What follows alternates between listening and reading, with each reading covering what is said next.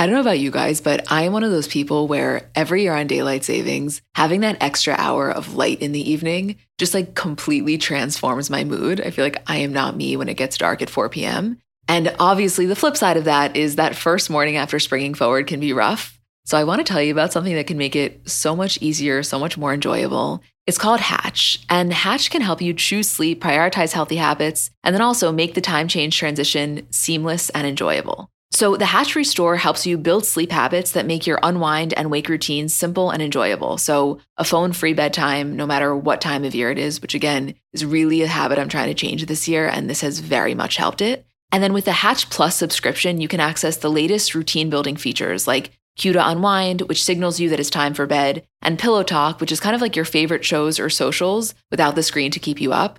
For me, that's like such a wonderful feature because it helps me unwind, but not in a way that feels unnatural. It's kind of like the benefit I get from scrolling my phone without scrolling my phone. And then waking up in the morning is just so much more peaceful. Like, I don't think it's good to wake up to that jarring alarm sound. So, to have kind of an easy wake up, I've just really enjoyed my morning so much more. Right now, Hatch is offering our listeners $20 off your purchase of the Hatch Restore and free shipping at hatch.co slash CBC. Visit hatch.co slash CBC to get $20 off and free shipping. Hatch.co slash CBC.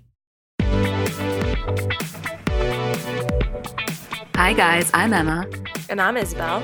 And welcome to another episode of Comments by Bravo. Hey, Iz. Hi, Em. I am so happy to be here right now. I'm so, so, so happy. I know. I'm salivating to talk about the Salt Lake City reunion. This whole week, every it was just Salt Lake City. Everyone was talking about it, and I loved it so much. This was really the definition of a reunion that lived up to every ounce of the hype.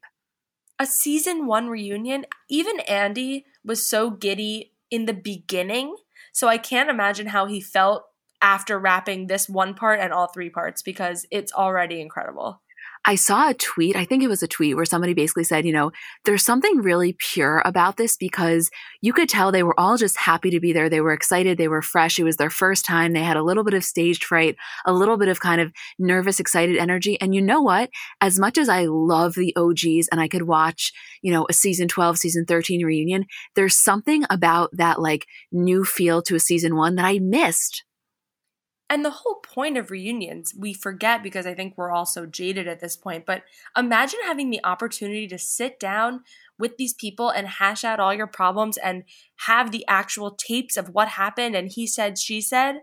Like that is probably such an exhilarating feeling. That's probably a level of kind of like validation or ability to emote that is unparalleled because in your average daily life, you don't really get that chance. You're not really ever in a situation where it's like, how about every single person that's pissed me off in the last year? Let me put them together with the moderator and talk this out. And by the way, there's going to be footage.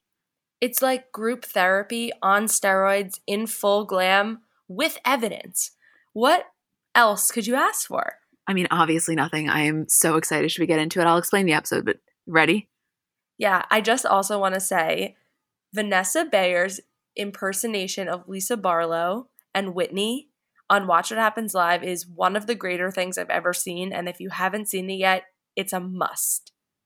The talent to play both of them as perfectly as she did is really commendable. But something about her flip flopping back and forth so effortlessly in that Vida tequila conversation. No, I'm sorry. That is pure gold.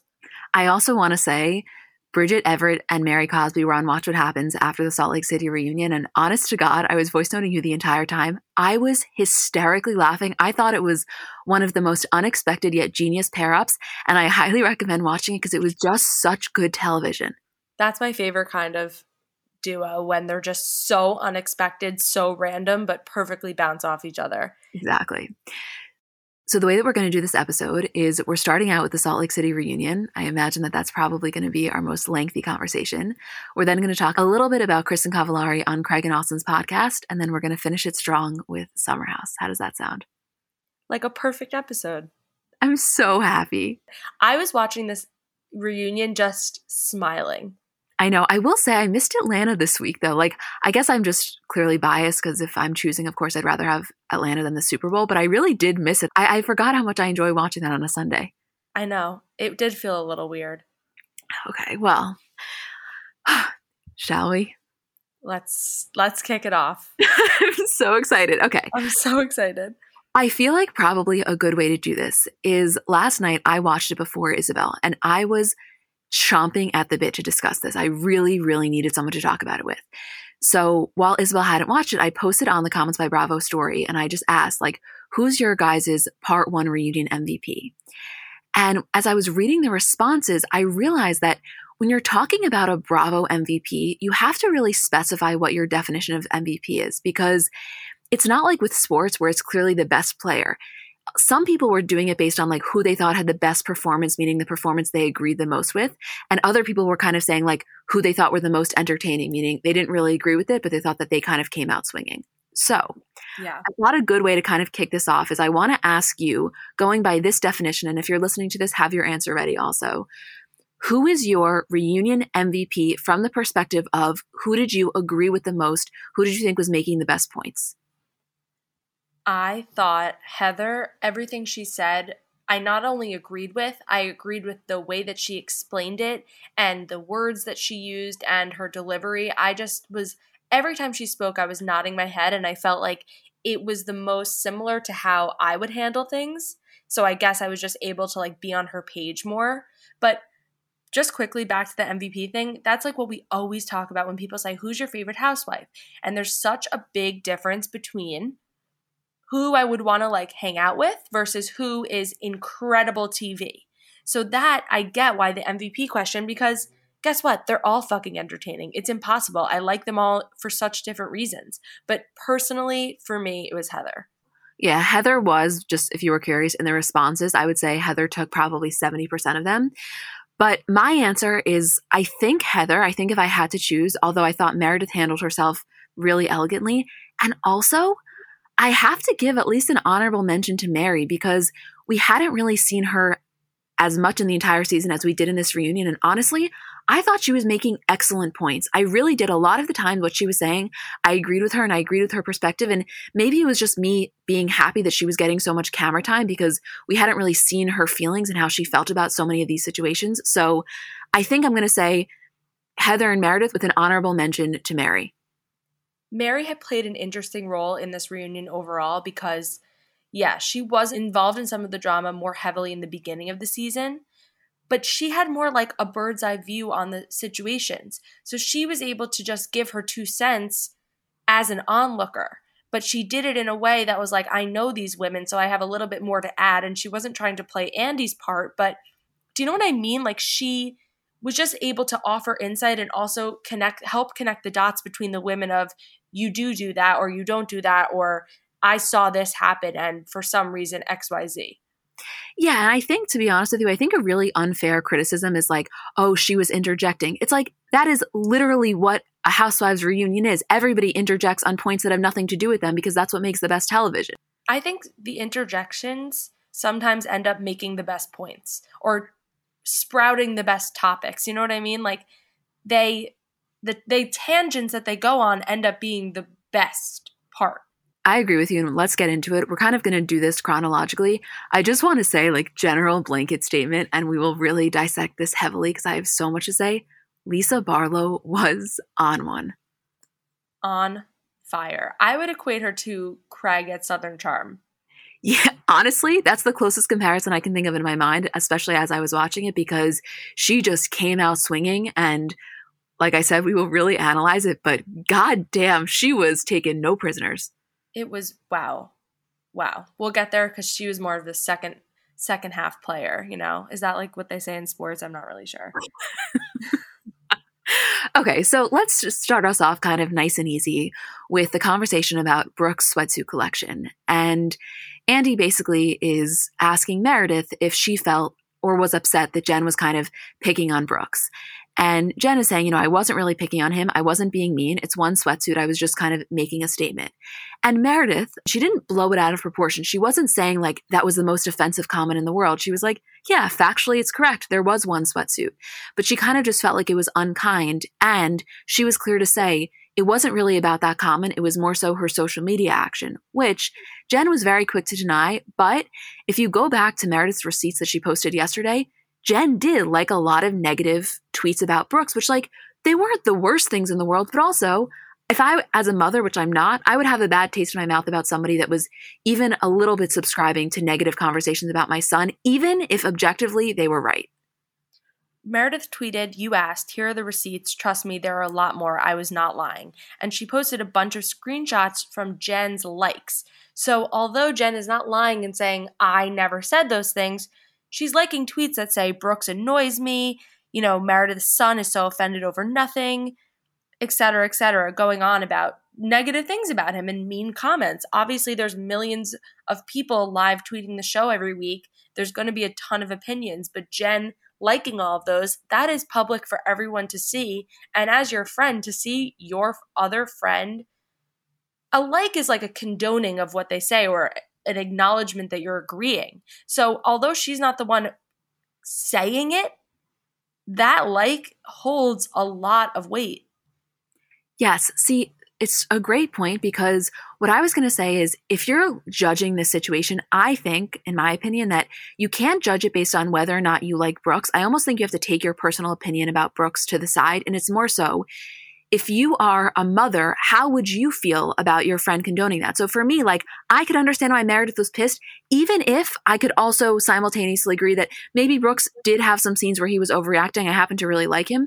But like, to me, it's like I, it doesn't matter really what he was doing. It's more so once the kids are involved, I I do think that there's a line drawn in the sand. And honestly, we're coming from Jen, who is so so so strong on family values. If Meredith was liking son- negative tweets about her sons, could you imagine?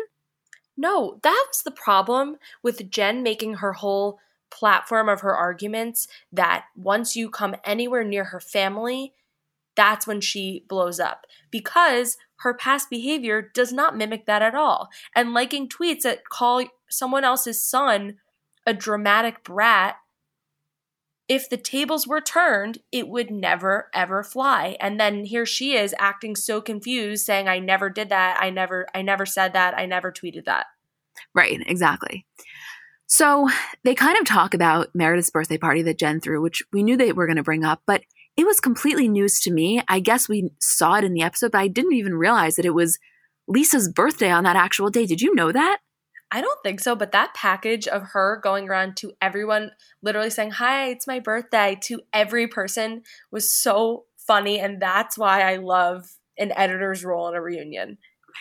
it was so funny. One of the answers to my sticker question asking people who the MVP was, actually more than one, a lot of people were like, honestly, you got to give this one to the editors guys, we talk about these editors like not enough because their job and the shade that they throw through edits is chef's kiss. So when Meredith kind of makes the point that she was a little bit uncomfortable with the party being on Lisa's birthday, Lisa comes out and basically says, you know, it didn't bother me that the party was on my birthday. I was more so bothered by the way some of the girls treated me. Heather gave me the once over, looked me up and down, and turns around. I didn't dismiss Heather. That was Heather dismissing me. And this is kind of, I would say, what really sparked the whole Heather, Lisa, and also everybody versus Lisa argument. Yeah, for sure. Let me ask you something, okay? When we watched this scene for the first time, and I know it's really hard, and everybody, I know it's hard to think back, but try for a second. When we were watching that scene at Meredith's party, do you remember how you felt about that interaction? Because I personally, when I viewed it, and I know I wasn't there, I think that I did think that Lisa was being a little bit kind of dismissive towards Heather and kind of like having this attitude of almost like she doesn't really need to interact. But that's not the story that she was trying to paint. I agree with you. I think from that very moment, we got that image of like Lisa thinks she's too cool to associate with Heather. She doesn't want any like connection of their past. And even when they replayed it during the reunion, I was like, wait, that is what happened. I don't know if they showed it to them there or if it was just edited in, but when you see it's like Lisa walking by, looking Heather up and down, not, you know, not really stopping. And Heather's like, says to the people she's with, oh, I was going to go in for the hug. So I don't really know if Lisa just is rewriting history, if her perception of what actually happened is different, but like, I, I think that Heather's still right. And even when you watch it, I'm like, yeah, that's exactly what happened. I, that's how I felt. And by the way, I'm not anti Lisa Barlow. I was not a fan of her behavior in this episode, but I'm not at all anti her. I actually kind of like everybody on this cast, to be honest. Yeah, well, we'll get into it. So I want to talk for a second before we move on because this is not really a plotline that I want to keep talking about, but I do feel it's important to acknowledge it because it kind of sustains itself throughout the entire season. This whole idea of Lisa saying that Heather was a good time girl. And it's interesting because you can clearly see how that as a description was really triggering for Heather based on like this idyllic kind of persona that she felt she had to emulate for so much of her life, specifically when she was at BYU. It was kind of a bizarre back and forth that they were having because, on one hand, Heather agrees with her and says that she was, yet also feels like it was painting her out in a bad light.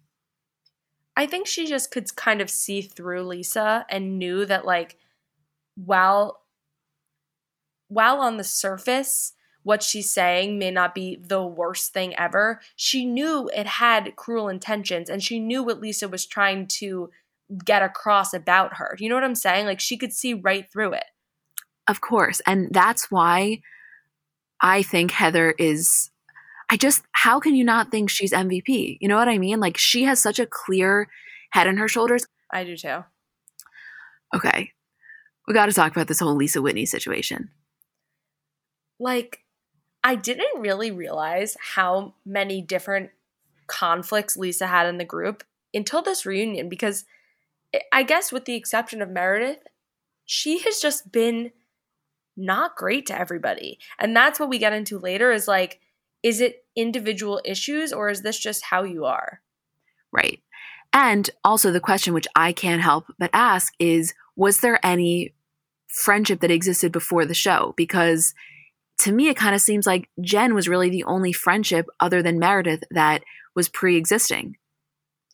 Yeah, because they also get a lot into like, you never gave us the space to be friends with you or to have a relationship or to grow our relationship. So it, it is a little bit hard when you don't have your footing of like, well, we're all starting at different points here. You know, like you can't expect everyone to be equal. Right. Also, when Andy directly asks Whitney, like, do you think that Lisa is jealous of you? And Whitney says, I don't think she's jealous. I just think that she thinks she's better than me. Like, basically saying, you know, she just wants to look down on me. And I feel like it's such a default in housewives to use the jealousy as the first line of defense. And I was really glad that she didn't say that because I don't think that's the case, but I think she's right. I do think that Lisa, whether intentional or not intentional, has a little bit of a condescending attitude, specifically when it comes to Whitney uh, when Whitney said that, I was so happy. And I'm so glad you just said that too, because you're right. Like, how easy is it to just say, oh, they're just jealous of me? When most of the time it's not true. And I think Whitney was so on point with saying she thinks she's better than me because that's the sentiment that everyone feels. And I think that kind of sums up all of Lisa's issues with the group is people feeling that she thinks she's greater than them in some way, putting them down or wants to ha- be like the number one cool mean girl in the group. I just I do. I think that's like her attitude. And Heather even says later, I think you want to put that image out for yourself. And you know what? Like she she's doing it. Let me tell you something. I know we're going to get into it. I just want you to know that in this entire reunion, the part that I am probably the most excited to talk about is that conversation where they make the distinction between what Heather says and how it affected public perception versus Lisa's actions and how that affected public perception because that was really quality television. It was a it was a really big fourth wall break in a way of like we are aware of what Twitter and Instagram what people think about us and we're aware of like what what is said on the show, how that twists the public's perception, and also like how we come across. They're all sensitive to that, and it's e- so easy to blame other women for how they come across. But at the end of the day, like everyone's on their own. Exactly. Also, before we move on to Jen's package, just like a little bit of a superficial thing, when Andy is talking to Mary about her quote green loofah dress that she wore to uh, Meredith's birthday party, and she's kind of defending it, saying that she liked it, which personally I know was very expensive. I didn't like it, but I did think she rocked it. I think that she carries clothes well. But she's made this comment. She was like, it's not for everyone, and everyone cannot fit into that dress, and everyone cannot pull it off.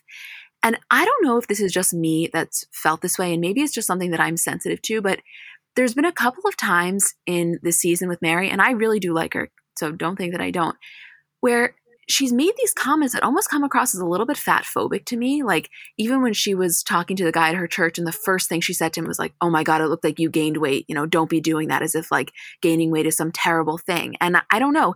I, I, there's nothing wrong with saying I pulled it off. She did. I love that confidence. But was the line that saying like not everyone can fit into that dress? You can give her the benefit of the doubt and saying it wasn't a weight thing, and that's totally fine. But for my ears did perk up because I guess I'm a little bit sensitive to that, and I just like didn't necessarily think that was the kindest thing to say. Yeah, I think there were way better ways that she could have defended her outfit choice. You're right. That is some like a repeated pattern and it's an interesting choice. Yeah, just a little bit of a fat phobic undertone that I don't appreciate. But again, I don't know her, so maybe that's just like the way that she was describing it, you know? Yeah, I noticed that too. So moving on to Jen, this whole package about her making a splash. I loved the package, I gotta tell you. I loved it. And I love when Andy said, literally, ask the crew.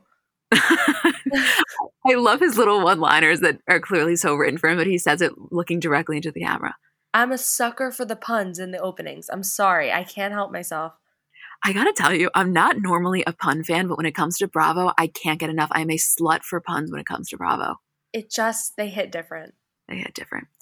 Anyway, the first thing that I kind of want to mention here quickly is you know, when Jen's kind of getting emotional about her father passing, and you see that Heather is also getting emotional, and we find out that not only did Heather lose her father in April, but Mary also lost her father last year, which was not something that was known. That was when I felt the major disconnect in the group of none of them even knew that Mary had lost her father. Like that alone shows that no, as much as they all say they really like her and they respect her, they've all been so nice to her, like have they not been keeping in touch since April? And, you know, Heather didn't know that they both lost fathers at the same time. I feel like that was such a telling moment and also give us insight into like where Mary is coming from going into this reunion. But also, did they all know that Heather lost her dad? I didn't even know if that was known. I think so. It was hard to tell, but I think they might have. I'm, I have to look back if she like shared it on social, but it seemed less like surprising. You're so right because on one hand, for a second, I felt this moment of like kind of camaraderie is the wrong word, but almost like shared loss. Like grief is a very bonding thing. So I felt that for a moment. It was obviously very short lived. We saw how this went on. But yeah, the, the second part of me after that initial wave was like, wait a second, nobody knew about this? You guys are, quote, friends. This was a weird connection. I don't know how I drew this. This is just how my brain works. But we had a long conversation kind of about Erika Jayne in this way of like there are just some things that rise above all the bullshit and all the relationships and all the ways that they are interacting through the season. And like moments like this of like we're just women here who have parents of the same age losing parents going through real life things that it completely washes everything else away. Yeah there's there's absolutely something about grief that does that also, they're talking about her plastic surgery, and she's saying that she only had her nose done after her son accidentally broke it. She's had a lot of Botox and fillers, but nothing else.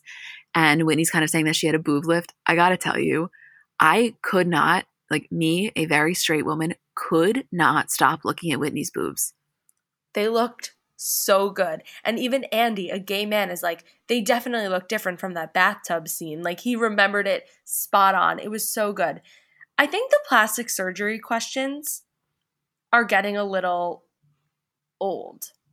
Do I you agree. feel that way too? It's like, uh, listen, nobody is more curious than me. I know everyone is. Like, I'm obsessed with it. I love it. But there is just something a little bit like uncomfortable, medical, like assuming about these plastic surgery questions. And I get that they have to ask them because it is a huge topic of conversation. Like, sometimes it's just the elephant in the room, especially if the women come in to the reunion or to the next season looking like a different person. But like, don't you feel like it's a little bit invasive at this point? I do. And I also think, and maybe this is just me projecting, but I feel like we're both a little bit hypersensitive to that, having just watched and analyzed the Britney documentary, because we're really just watching kind of like the misogyny and the sexism of the media and how that's not really a question that would be asked to men. And I don't think it's in a malicious way at all. I think it's like lighthearted. I think they think or feel that everyone's on the same page that plastic surgery is no big deal and your housewife is has become synonymous with plastic surgery and lip fillers. But like, I don't know. That just like stood out to me for some reason. Yeah, like why should she have to defend it? It's not like she's denying that she's ever done it. Right. Like now you're on the spot about getting a nose job and you have to say, oh, my son broke it and give this whole spiel. Like, whatever. Yeah, I totally agree. Also, they talked about the question that I think the question of the hour that all of us have been wondering of like, why the need for so many assistants? And this is when she's kind of explaining her business, which she has built a very successful business. Heather even backs that up. I still think four assistants is a little bit excessive, but you know what? If she can afford it, she's employing people. I don't give a shit. The only problem I have with her assistants is the fact, like I said last week, that it really affects her judgment. And I think it blurs her view of a situation because she has this like insulated community of yes people that fail to give her an honest reaction. But like, aside from that, from a superficial level, do your thing. I was happy that she didn't get super defensive over this question because I think she easily could have. I think that Jen had a very long talk with herself and probably with Sharrieff before this reunion, where she said, I'm going to save my very reactionary moments because I think not that she is like appalled necessarily the way that she behaved this season. We've seen recently that that's not necessarily the case, but I think that she, from like a strategic perspective was trying to stay as calm as possible because we've seen that her point doesn't get delivered as well when she has some of these like outbursts and you know kind of gets a little bit like honestly violent with like throwing shit. Right okay so this next part i know we've spoken about it but i do think that we should highlight it for a second since it was kind of heavily discussed on this reunion you know andy is basically asking a submitted question which is saying like your husband is not the head coach of the team why was it so impossible for him to come to your dad's funeral? Were you having marital issues? And she's kind of explaining the fact that, like, if he was the head coach, it actually would have been easier, but because he's the assistant coach, it's actually more difficult. But, you know, I don't know. I, uh, I can't speak for her. I just think to me, there's no excuse for this. I still to this day, and I really, really like Sharrieff. I think there is absolutely no excuse for him not being there this was a moment where Andy kind of asked the question twice because he was saying what we have been saying all season like from what we see on TV and I know that that's not always the truth and I think he Andy was careful to clarify that that doesn't mean that that's how Sharrieff is behind closed doors because we've seen that before but from what we've seen he's very calm cool and collected. He's very receptive to your feelings and he wants to kind of work things through with you. Why were you so hesitant to tell him? And her excuse of like you know he's not really home. I don't want to dump it all on him etc but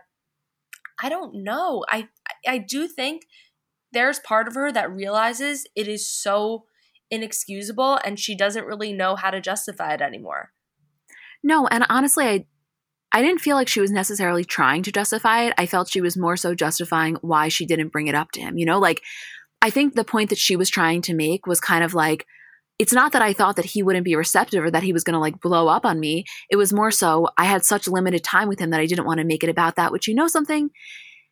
Like, listen, I, I have my issues with Jen, but that's true. Like, it's not just a relationship thing. When you have such limited time with somebody that you care about, sometimes for your own sake, you don't want to make it negative. And so that's a really difficult situation because it's like I have two shitty options here. The first is making my time with this person, my limited time with this person, negative. and my second option is just like internalizing my hurt as not to rock the boat. And you know what? Both of those options fucking suck. They fucking suck. And on top of it, I don't think she really realized how much resentment was building over time, not talking about it and not expressing herself. Like she really thought she was fine. And she thought, okay, whatever, like I'll deal with it later or I'm over it. And then realized that she wasn't. So she was she was pretty honest about that and very self-reflective, which I do appreciate.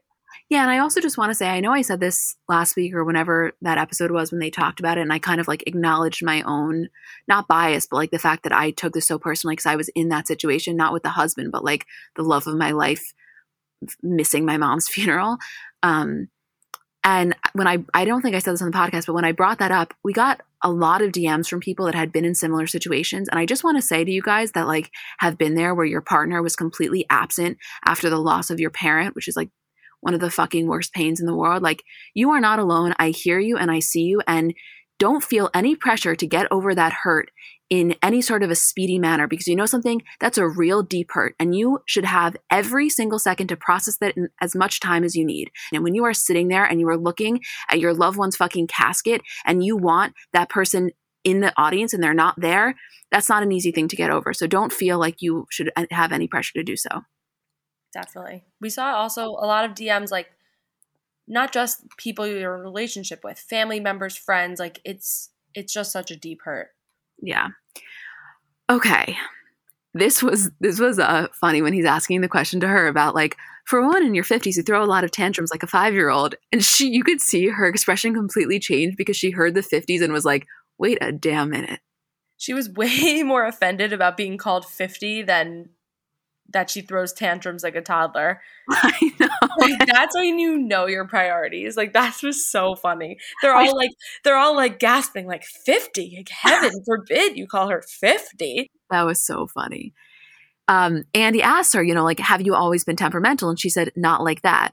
And this was such an interesting conversation when Mary says, I think she's more temperamental with me than anyone else. When my name comes up, it's a, it's a trigger.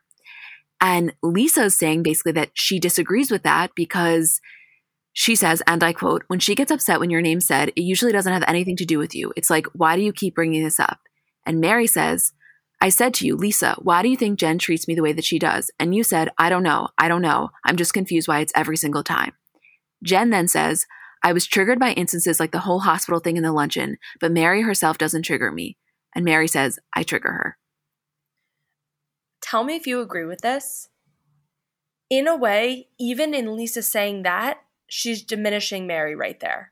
A thousand percent. And by the way, Lisa, although she doesn't realize it, is just actually agreeing with Mary because what she's saying is no different than Mary saying she triggers her. What's the difference between when she's brought up, she's upset that it's being brought up, or she's upset by her? Jen, in my opinion, objectively is triggered by Mary. That's what we've seen throughout the entire season. For some reason, when Mary is brought into the equation, she cannot tolerate it. And so I completely disagree with Lisa's analysis, and I actually really agreed with Mary in that moment. I don't know if that's a popular opinion, but that's how I felt. See, I'm a little more split because I don't think I almost think Jen does not care about Mary at all. It's more about what Mary like represents in the group and what Mary was in her friendship with Meredith and Meredith quote choosing Mary and how annoyed she gets that people keep bringing up those situations. I don't think Mary as a person necessarily triggers Jen. Like I don't think every time she talks or anytime she's anywhere it doesn't necessarily bother Jen or make her blow up. So I get what Lisa was trying to say. But even in her delivery of saying that, it's like, oh, she doesn't give a fuck about you. You know, it's more like she was just saying it in such a way where she's diminishing Mary as a person and also trying to diminish her point. And it's like, this is what people have a problem with. Beautifully said. The way that Lisa handled that was exactly what they were all speaking about. And also, by the way, it wasn't her battle to fight. Although if I'm going to make the point in the beginning about how I loved Mary's interjections, then I can't not have that same like I can't, you know what I mean? I can't have have favoritism and say that I didn't appreciate Lisa's because if I'm going to be a fan of interjections, I have to be a fan across the board. But in this particular circumstance, Lisa had no idea what she was talking about, and I don't know because I hear what you're saying, and it's not that I disagree with you about like she's not triggered, but it's kind of basically saying the same thing. Like, yeah, maybe there's a difference of like if we're if we're on a spectrum, right? Like the farthest end of the spectrum is someone talks and you can't even stand it, right? I don't think that that's what's going on. I don't think that Jen has a visceral reaction when Mary speaks. That's not what I'm saying. Yet, if you're saying that she gets upset anytime something to do with Mary is kind of brought up, like, is there that much of a difference? I don't know. Because then you think you have to go back to the root of like, okay, let's talk about what these issues are. The issues are rooted in just not liking Mary. It's so layered, but like I think everyone's interpretation of the question of does Mary trigger Jen was different and I I got what they were both saying but it just uh, was not communicated well at all. Specifically in my opinion by Lisa. Yeah. Yeah. I mean, let's just get this out now by the way. Like there was this kind of weird Jen Lisa alliance going on the entire time and we'll get into this in a second but like there was a little bit of weird energy between Meredith and Lisa, which I know now Meredith says everything's fine. I believe her if she says that, but like it was not necessarily the buddying up that you would have anticipated. I just can imagine how hard it is to go on a show with someone and you think that you're so aligned and then you get you get involved in your own bullshit and you maybe say or do things that your best friend doesn't agree with or wouldn't handle it that way or is with someone that you really do like or are on good terms with, that is such a hard place to be in, especially at a reunion when like you're hashing it all out. It just, it's probably so awkward. I'm sorry. That is so, so hard. And you also don't want to, like, you know, like your parents always said to you, like your friends are a representation of you, right? Like a lot of, in a lot of ways, you are independent, but you want to be friends with people who have a good image, nice people, good people. So then to be lumped in, and if you don't agree with their decisions, that's like, at what point do you just protect yourself versus have an allegiance with someone just because you've been friends with them for 10 years? Exactly. It's true. I mean, think about if you even like if you're dating a guy, they always say that like you can tell a lot about a man's character by the people that he surrounds himself with. Th- isn't that such a red flag? Think about it. Like if you went out with a guy and you went out with his friends and you didn't like the way that they were acting, it would make you start to question that guy a little. Like, why are you spending your time with that person? And not that that's necessarily the case with Lisa and Meredith, but like yeah, I definitely don't think that Meredith would have handled anything the way that Lisa was. And I think that there was honestly a little bit of secondhand embarrassment that she was feeling in this moment. And they also can't seem like they blindly support each other no matter what because that's just like annoying to the public. And also, then it's there's no independence if they're just like, oh, whatever she does, I, I agree with.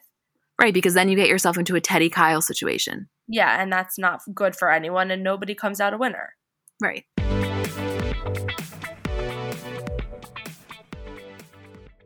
When on the hunt for a new apartment, we obviously all have things that are kind of non negotiables for us. I would say for me, top of that list is probably natural light. Just because I know myself, I know I'm more productive throughout the day. I'm honestly just happier throughout the day when I'm getting a lot of natural light. And it's important to know what you want and then really to be able to get that. You know, this is your space that you're living in. So, apartments.com has helped millions of renters find their perfect place with powerful search tools to help find a rental listing that checks all your specific unique boxes. So, first of all, they have 3D virtual tours. So, when you can't be there in person, you can take a tour of your possible future home, which is huge because it's one thing for someone to send you photos or to tell you about it, but really to be able to do kind of a virtual walkthrough to me is huge.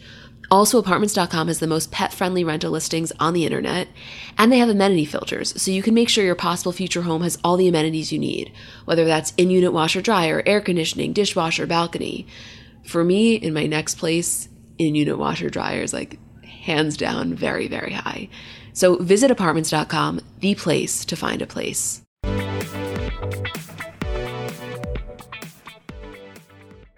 What do you think about the situation when they're talking about how Jen kind of screamed at Heather after the 20s party and she like very half ass apologizes? How did you feel about that entire situation? Even because, you know, Andy was kind of taken aback by her lack of emotion when apologizing. Well, I think when Andy has such a strong reaction, it's like you know, she. I don't know if it was an act or if this is how she actually felt. She was like, "No, what? I really am sorry," but she gave such a half-ass apology. It was so just like, "I'm sorry, move on." And then Andy's like, "Okay, yeah." Even if you do sincerely mean it right now, you realize this is still one year later. So even if you feel so sorry now, what took so long to apologize?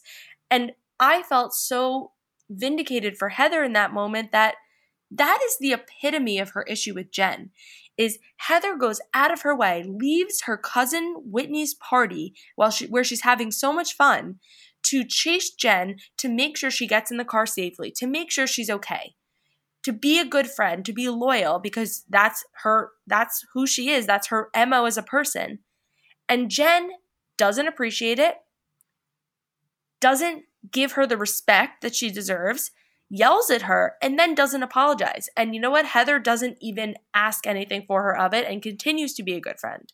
Like that is the summary of their issue. And in that moment, when Jen still hasn't apologized, and then on top of it gives a bullshit apology, it's like, come on. Exactly, exactly. That's because if this was an isolated incident and it was one thing that she did a little bit wrong or she kind of treated Heather not great and that was her apology, fine. But you could see for Heather, this was representative of the bigger issue that she is trying to communicate to Jen the entire season and Jen's unwillingness to really internalize and understand what she was saying. AKA, let's take ourselves back to the hypnotherapist when she raises her hand when asked who, she, who doesn't trust Heather. Like, we are all talking about the same umbrella here. It falls under the same thing. And it just goes to show that everything Heather has been saying to Jen, in my opinion, has been falling on deaf ears because clearly, if Jen took any of that to heart, she would have treated that moment of an apology opportunity with a lot more, like a lot more sincerity. Oh, it was fully handed to her on a silver platter to say, listen, I'm not expecting her to have this huge prolonged apology. It, was it the worst thing in the world? No. Honestly, she's done worse. But here she is given a full open moment to say, I'm sorry, you were just trying to be a good friend. It should not have taken me this long to apologize to you, etc., etc. Like that would have meant so much to Heather and it would have taken so little energy from Jen. That's the thing. Like I I try so hard. I really really do because I see and I've seen so much like how much Jen has been hurting. So I try to give her the benefit of the doubt, but it's like I think that I have a real fundamental opposition to when people have an opportunity to like make someone else's day with such minimal effort and they don't capitalize on that opportunity. Cause like what was going to happen for Jen? She knew she was in the wrong. It's not like she was trying to get out of the fact that she was in the wrong. So, like, take that extra second, have that emotional intelligence to just like make her feel heard. You know, like you have a chance to validate someone's heart and you're not going to do it. Like, why? Why would somebody want to be close to you? I don't know. That's just how I feel about it. And Heather has taken 100% of the guesswork out of it. She's outlined exactly to Jen what she needs and what she doesn't feel from her. Like this uh, to me was like the most glaring open door sign, like arrow. You know what I mean? Like, hello, like apology right here. Like, I, it was like frustrating. I think that's why Andy had such a reaction of like, really? After all this? This is when Mary Cosby has, in my opinion, her best line of the reunion when Mary is saying to Heather, you know, if you're a friend to somebody else, they should be a friend to you. And Jen says to Mary, maybe take your own advice. And Mary looks at Jen without hesitation and says, I don't want to be friends with you. That's the difference. Boom. Mic drop. Mic fucking drop. That's a line. It's a line because it's completely accurate. And by the way, Jen doesn't want to be friends with Mary. They're they're completely fine with not being friends with each other, but I appreciated Mary's kind of bluntness in the moment to be like, "Listen, this is not about you and I. This I'm not fighting the battle for myself." And like newsflash, not everybody necessarily wants to be friends with you. Like that's just the way the world goes. And Jen, I don't even think had a response to that because she's like, "Damn, you're right." I know, I, which I appreciated. It was it was better for her to have no response than to like come up with some fake rebuttal. No, there was nothing. I also just I get really defensive of Heather. I can't help it. So, like, I get defensive. I, yeah, I think I, I get the most defensive of Heather, honestly, in the entire cast. It's hard not to. Yeah. Okay this next situation so stupid. I don't really like talking about the Brooks of it all because I just feel like it's not a conversation that goes anywhere. You know what I mean? Like it's a battle that they're just never going to see eye to eye on and I don't like talking about the kid's involvement in general. I know he's older. It's not like you're talking about a a 12-year-old, but still it's just like it doesn't feel good to me. It doesn't feel good. I don't feel good for Meredith to have to talk about it. Like I feel how painful and annoying and uncomfortable that is everyone is very split on this because Brooks is older. He got a confessional. He did get really involved, so it's not like he's off camera or anything. However, this is such an isolated small incident. It does say a lot about Meredith and Jen's friendship. I do think that's why it keeps getting brought up and why it's so important. But it's so like small and nuanced and we don't get any more information about it that it's like I feel like we're going in circles. That's how I feel. And, you know, this is the part where Meredith says, like, I don't think you were intentionally trying to rattle my children, but you're a big personality, as we know, and there were high leg kicks and no underwear, and that was that. And Meredith was kind of c- trying to convey to her, like, if you just said to me, I never wanted to make your kids uncomfortable, we wouldn't even be having to have this conversation. And Jen is kind of like saying, I didn't know there was a problem. And Meredith confirms that they left to go to Best Buy because they were uncomfortable from seeing her vagina. I'm sorry, I don't mean to laugh. It's just like, I can't believe that Best Buy and vagina are in the same sentence so many times. It's like, why do we all remember that they're going to Best Buy? Even Andy saying, oh, that's why they went to Best Buy. Like, we all remember they were going to Best Buy because I was just like picturing them browsing the aisles of fucking USBs and like, what are they doing there at 10 p.m. on a Friday night? No, no, stop. The memes about Brooks and his sister at Best Buy are killing me. It's like all I can imagine is like them standing there watching TV in those giant TVs because like they're so traumatized from Jen Shaw's vagina. this is the epitome of if you don't watch Bravo, you just don't get it. Because if like your parents or like literally any non Bravo watcher, even Julie, walked in on this particular part of the reunion when Andy is like very seriously saying, So your children left to go to Best Buy because they saw Jen's vagina. I was like, people would think that we were from fucking outer space. or even a step further of us trying to imagine what Brooks and Chloe are buying at Best Buy because they want to kill time so that Jen Shaw can leave their house because she wasn't wearing underwear and they saw her vagina. Like, these are the things that are so amazing and that you just cannot write. You, you can't replicate it. You just can't. I'm sorry. You can't. Also, this is a one kind of interesting development which we didn't know when Jen says, and I quote, I visibly saw Brooks upset because he came upstairs and you were smoking and he was pissed because you were smoking. And Meredith is kind of saying, like, yeah, but who cares? Kind of saying, like, yeah, he was upset, but that's not the reason. And don't try to pretend that it was. And I thought what was so interesting was when Meredith kind of accuses Jen of having video footage of her smoking. And Jen denies it, but I got to tell you something. I thought that that denial was bullshit. I really, I don't know what the public opinion is on there, but I felt like she was lying. I totally felt like she was lying. And the thing is, Meredith is like, who the fuck cares? I have a couple cigarettes. Like, whatever. If we're in Europe, no one would even bat an eye.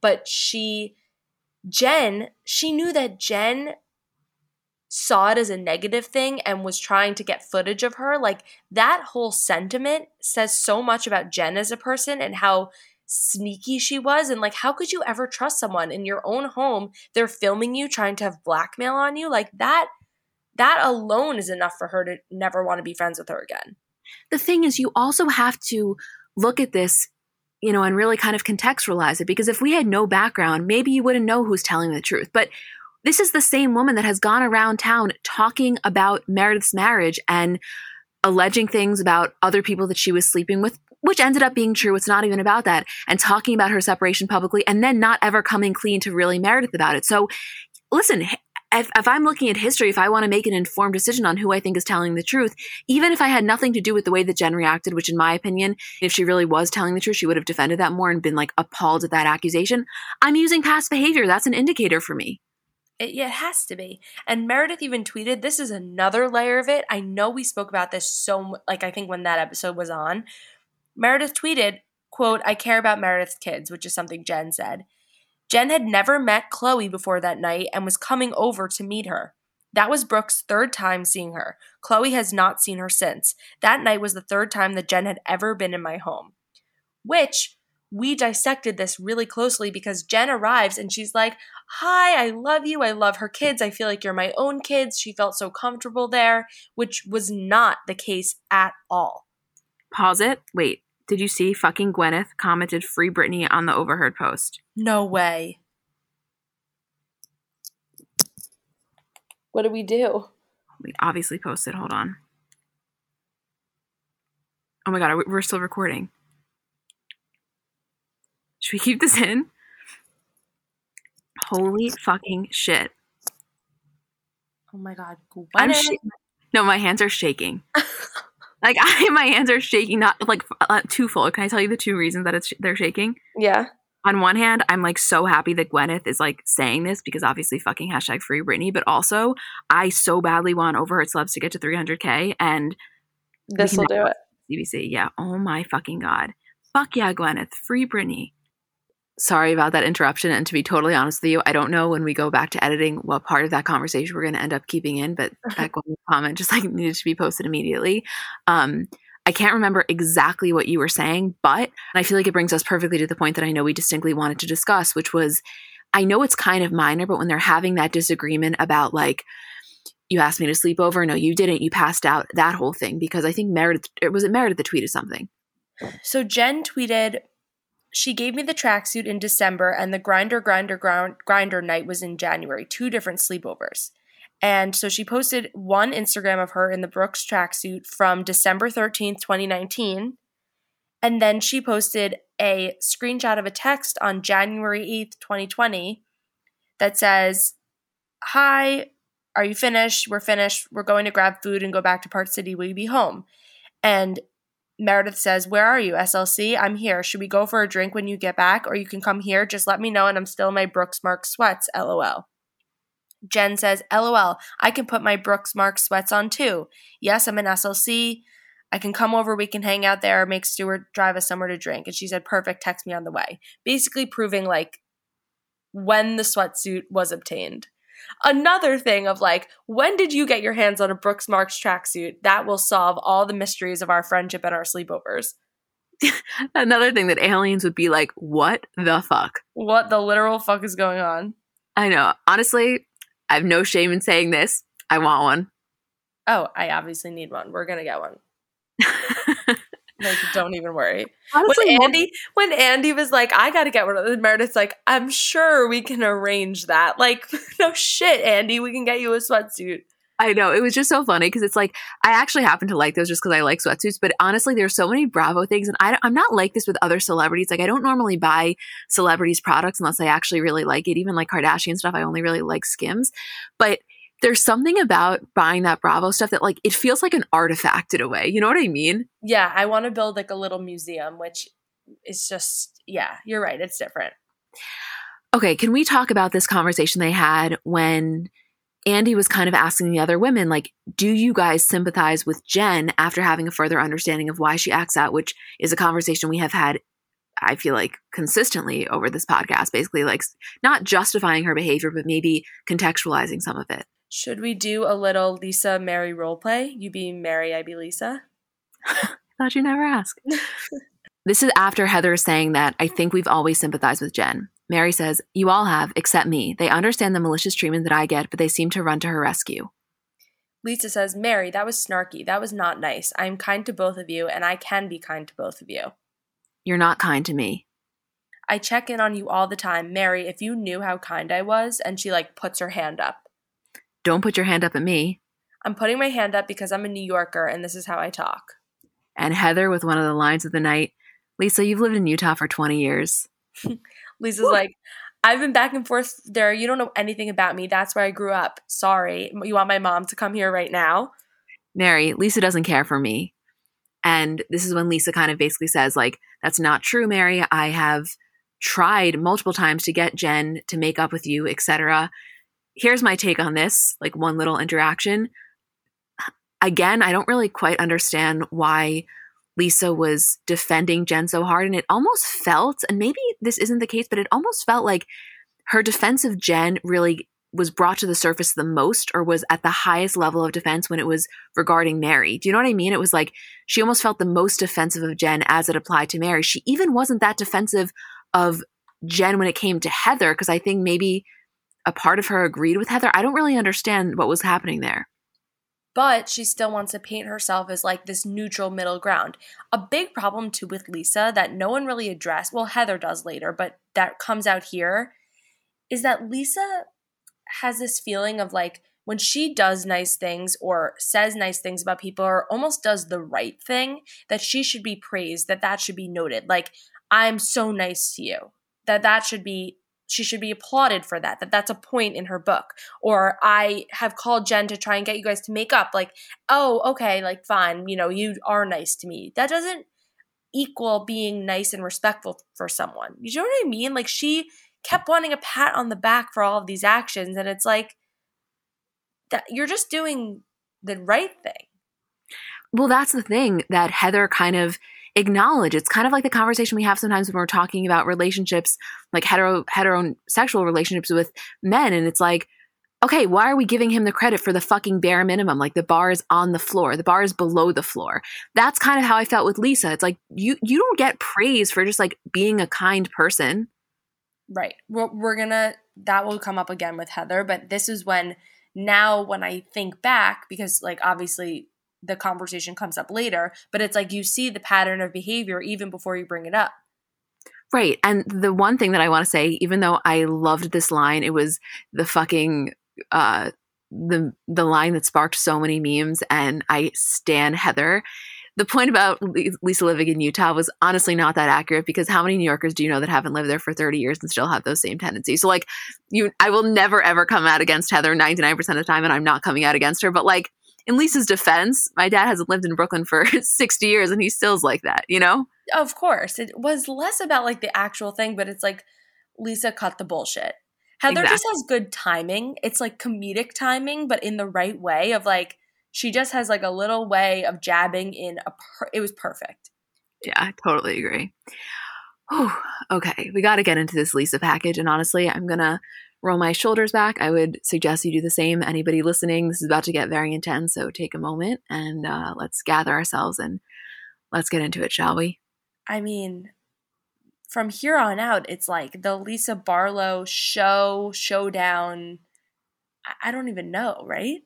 Guns blazing. I mean, seriously, this was like she was on a mission, and everybody wants us to mention it. We got literally hundreds of DMs. Yes, we obviously noted her spray tan hands. However, I can't find it in myself to uh, make fun of her for it because I've been there. Like I can't spray tan anymore because of that reason, but I have definitely been there when I've looked down at my hands and I've been so mortified that how orange they were. So I noticed it. It was terrible for TV, but like in terms of karma, I, I don't think I can criticize it because I've fucking been there. I can't. I yes, I've been there, and also she looked so great. Otherwise, that like whatever, everyone has a flaw. So this entire package was basically how they were trying to communicate to her that like Lisa loves Lisa and the first point that's brought up after they go through that little montage is asking her the question is her ambition more important than her family? And this was the first time that you really saw her break down because I think that that accusation is really hurtful to her. And to be totally honest with you, say what you want about Lisa. I do not agree with the way that she acted in a lot of this. That's not fair because that question would never, ever be asked if it was a man, ever. If there was a man that was talking about how hard they worked or how much they put their business um, first and how much they prioritize it, they would never be questioned about if that came at the expense of their children. I really don't feel that way. So I could understand why she got so emotional about that. And to allege that she's a bad mom, I think is just completely unfair. This also, now looking back at some of the points Heather brings up later, is another thing that I realize of like, I think Lisa is very, very, very aware of what kind of image and what kind of person she wants to be portrayed as. And I do think, like, listen, I we are the most like women supporting women, to quote Ramona Singer, even though like I hate to do that. Um, you know, like women's empowerment, like whatever. I love it. I love all of her everything. But there is a part of me that does feel like she wanted that image of busy, busy, busy. I have no time for anything. You know, I don't even answer the phone when my kids call it Sundance. Like I want everyone to think that I'm the hardest working hustler, etc. Like I think she wanted that image, but also not at the expense of being a mother. So it is a double-edged sword and like again, asking this question you're right. It would never be asked to a man. However, I think she worked really hard to make sure that she it was known that she was the hardest working woman on the cast. Yes, you're so right. That's why it was almost like not accept in my opinion i still don't think it's like an acceptable point i mean i know it was just a viewer question but it's it's it was more palatable because she purposely like she really was going above and beyond to show that image. It wasn't like they were just drawing that conclusion. She framed her entire thing about it. So i guess you could argue it was a fair question. I just i got why she was emotional and i completely understood that and i don't think that her kids feel like under under cared for. No, also keep in mm-hmm. mind, like, this reunion is shot after she's gotten everyone's feedback. Like we said before, she's probably gotten so many DMs. People are absolutely ruthless.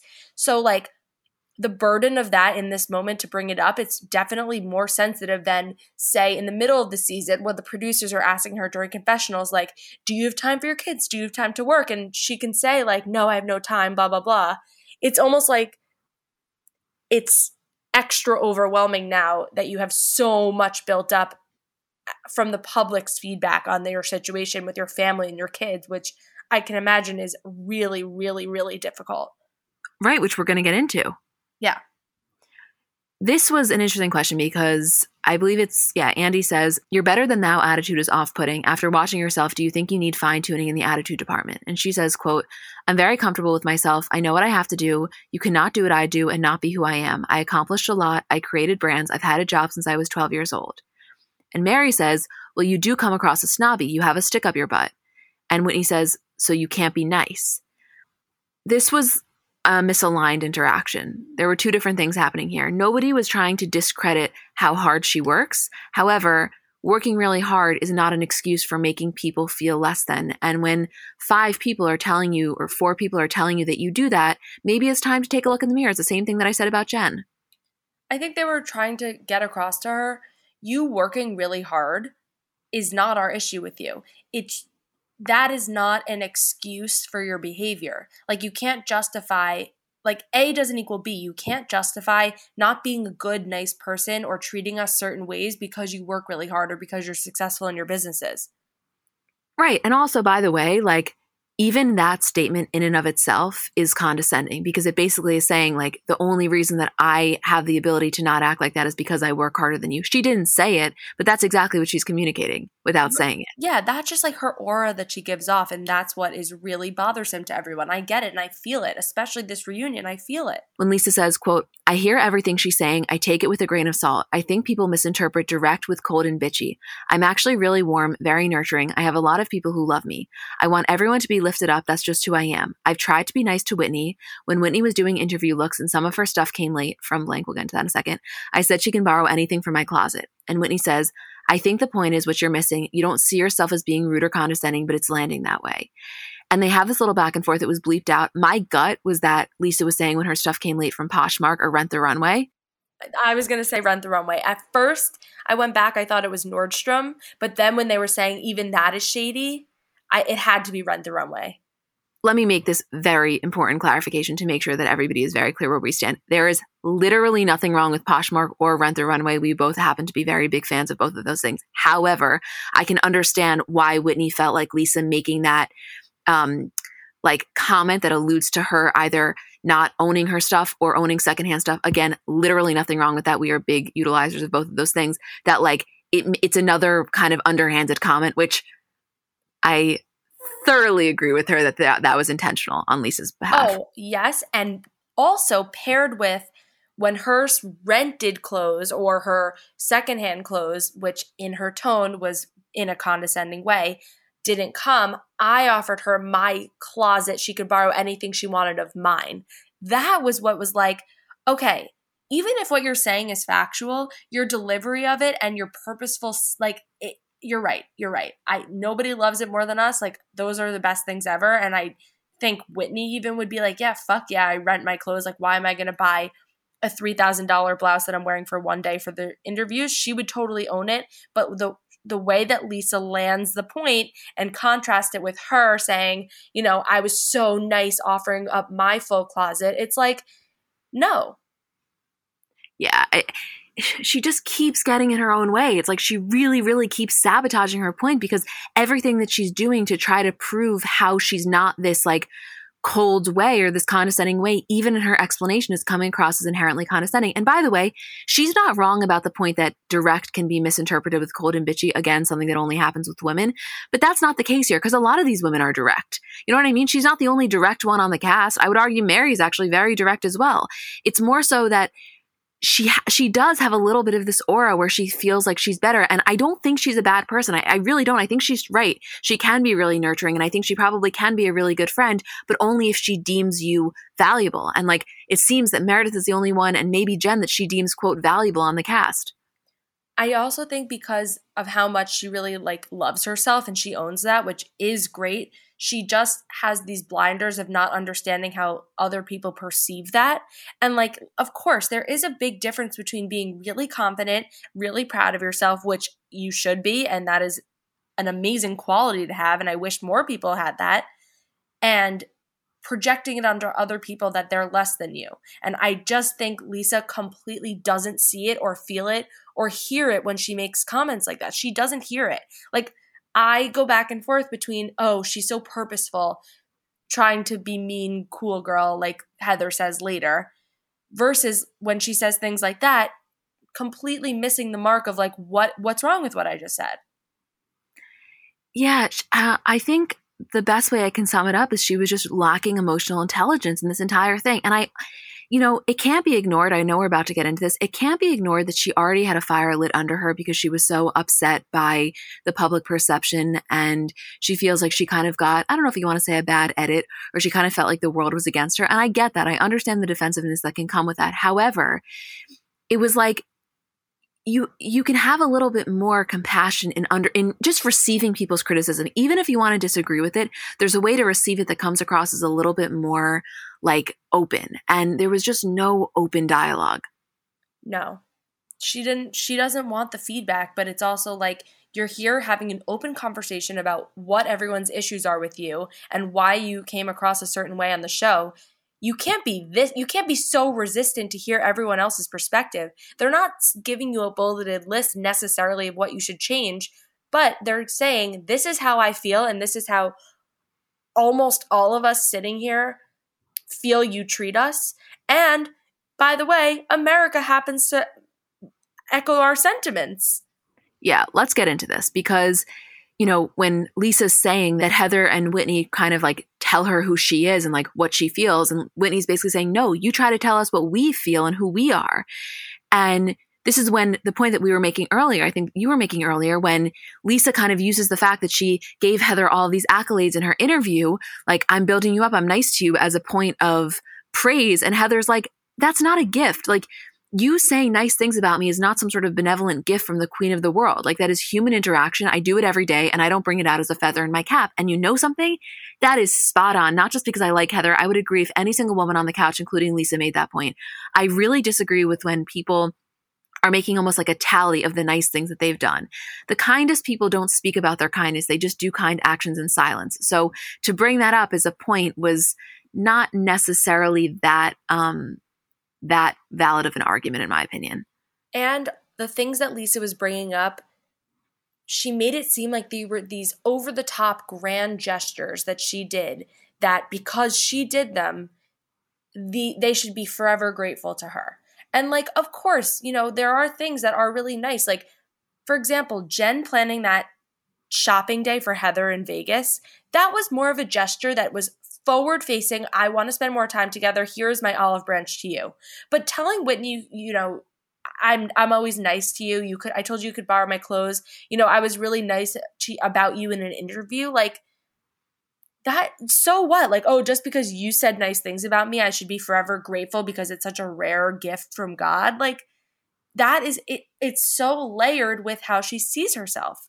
I know. And I still, I'm saying all this stuff. And like, as you're talking, I'm literally nodding aggressively. I still like her. Like, I still don't dislike her. If somebody said to me, Do you want her on for season two? I would say, Absolutely. I don't even dislike her. And I like watching her. I just like really disagreed with a lot of what she was doing here. Honestly, same. I know I'm going fucking hard on her because I, this reunion was just not a good look for her. I also have to give her credit. It was a lot of people jumping down her throat at once. And I think in that moment, it must be so hard. When Lisa says, I just like myself, people read books about liking themselves. There's nothing wrong with liking myself and being confident. Confidence got me where I am today. They don't understand all the things I have going on. The thing is, that statement in a box is absolutely accurate. Confidence is a beautiful quality, and she's right. People do work really hard to be confident, and she should be proud of that. And she shouldn't have to defend that or kind of to try to diminish it. That's great, especially as a woman. However, like Mary makes the point of saying, like, confidence and condescending are not the same thing. And so you can be confident without making other people feel less than. And I just feel like there was um, a disconnect there. That's what I think Lisa really doesn't understand. No one is putting her down for being confident. No one's putting her down for thinking, you know, fuck yeah, walk into the room and think you're hot shit. You know you look good when you walk in the room. Like, no one is saying that, no one's necessarily saying like you're so self obsessed right? They're not saying like you're narcissistic or, you know, you only care about yourself, etc. They're saying it is abundantly clear that you think, to quote Kelly Bensimon to Bethenny Frankel, that you're up here and we're down here.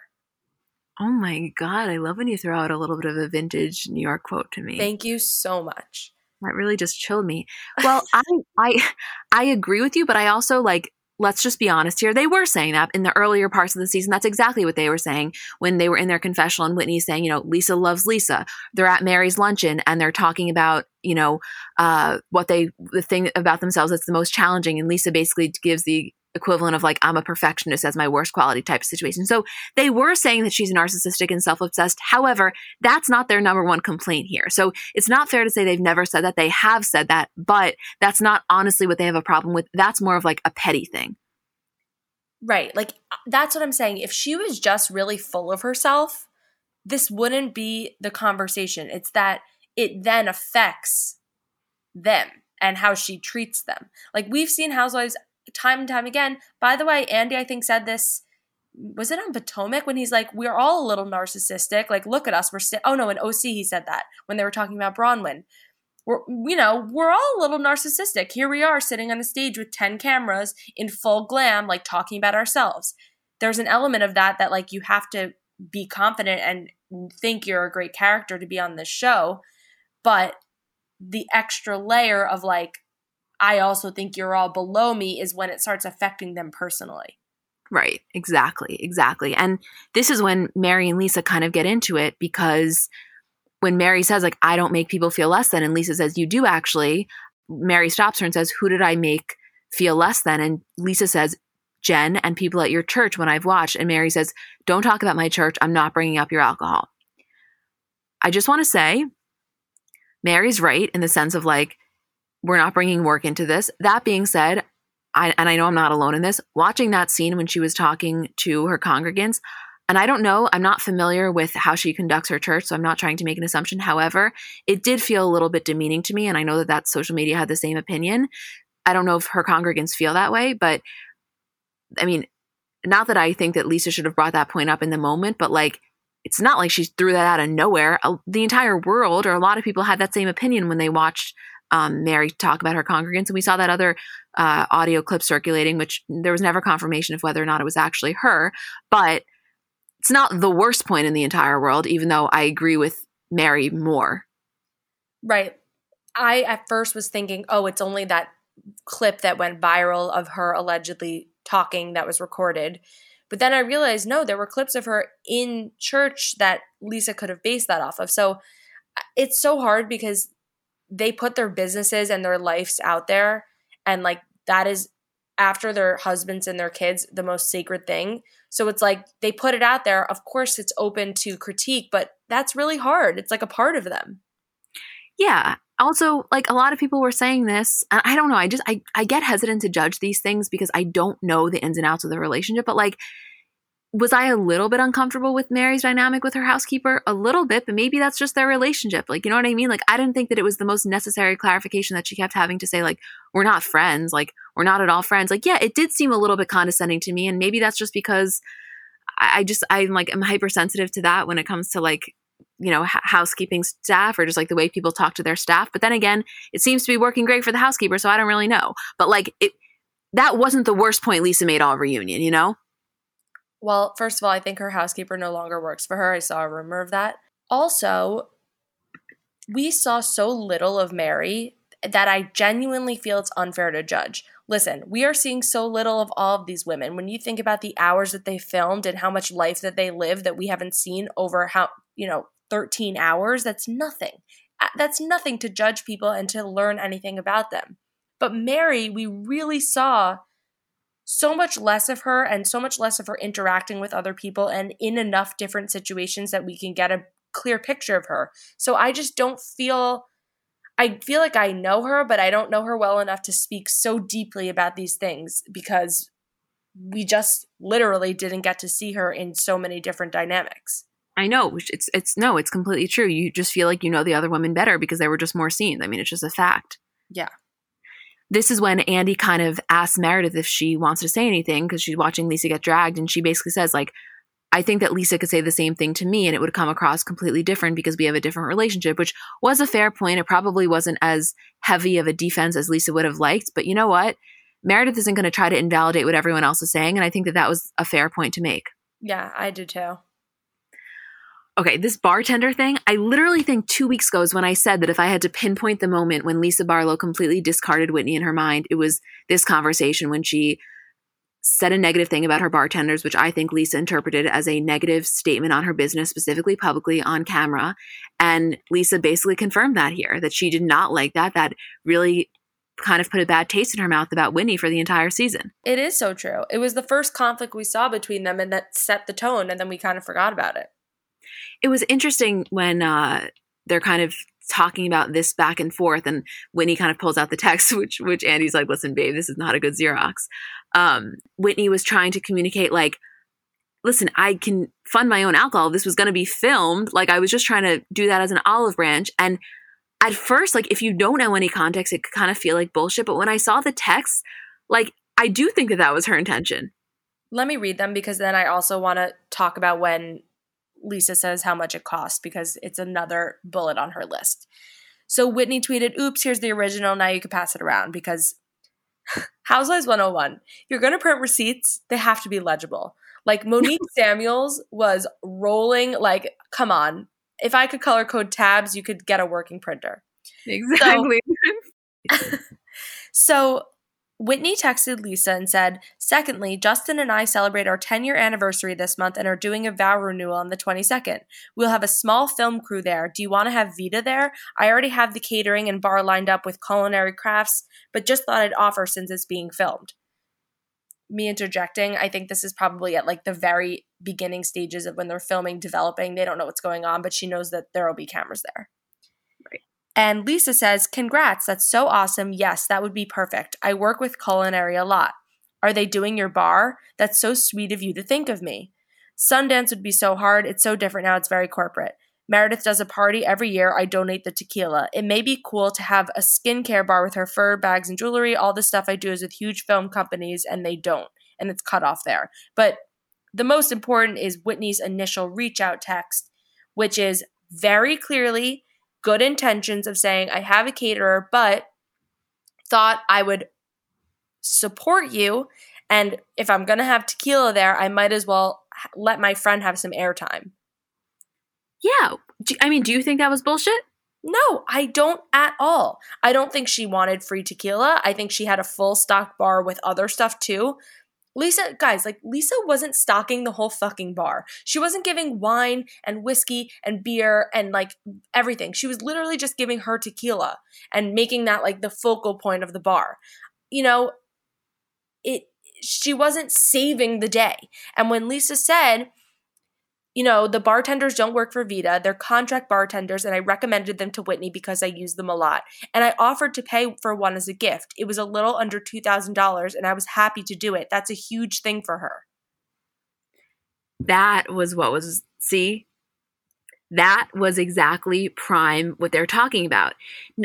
Again, to be very, I, I hate that I always have to feel like I have to justify these things, and I, I, I feel like are probably the 95% of people listening you know that our intentions are always good but you're always going to get the one person that feels like you know it's, it's we're saying something with the bad intention so just to clarify $2000 is a lot of fucking money don't think i'm not saying that however lisa in this context like Lisa, in this context, to say like that's a big deal for Whitney, as if like Whitney couldn't afford the two thousand dollars. I, to my, in my opinion, that was a little bit of a dig. And also, just mentioning a price at all of what you gifted her, I think is just kind of tacky. And Whitney says, I can afford my own bar. I wanted to invite Vida to show women supporting women and be like, Lisa, this is an olive branch so we can build a relationship. And Lisa says, You never said that. The way you sent the text message, I felt like, and Whitney then pulls it out.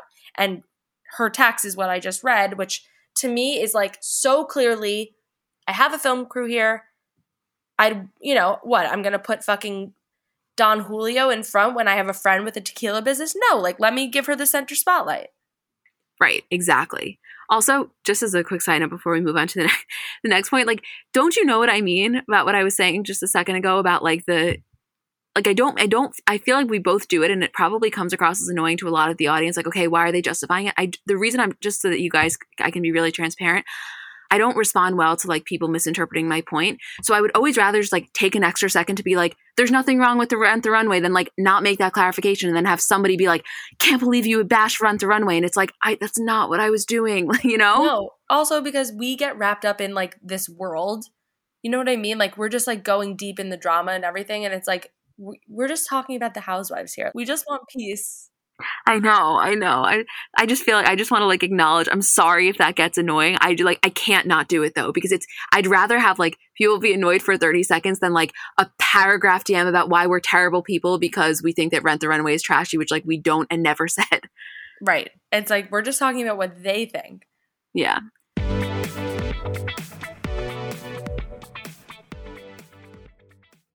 I came to the realization recently that I was just like desperately in need of a closet clean out because you know when you're getting ready and you just can't find anything, you have so many things that you don't even wear that you can't find the stuff that you do wear and it's just like a chaotic and unenjoyable process. That was me. I'm still to be honest with you in the process of cleaning out, but one of the biggest game changers for me in this process has been finding just like high quality essentials that I can mix and match with anything so that I can have less things, but the things that I have, I can wear with a lot. And I've told you guys about them before, but I think that Quince is one of the best at this in terms of just finding the high quality, affordable pieces.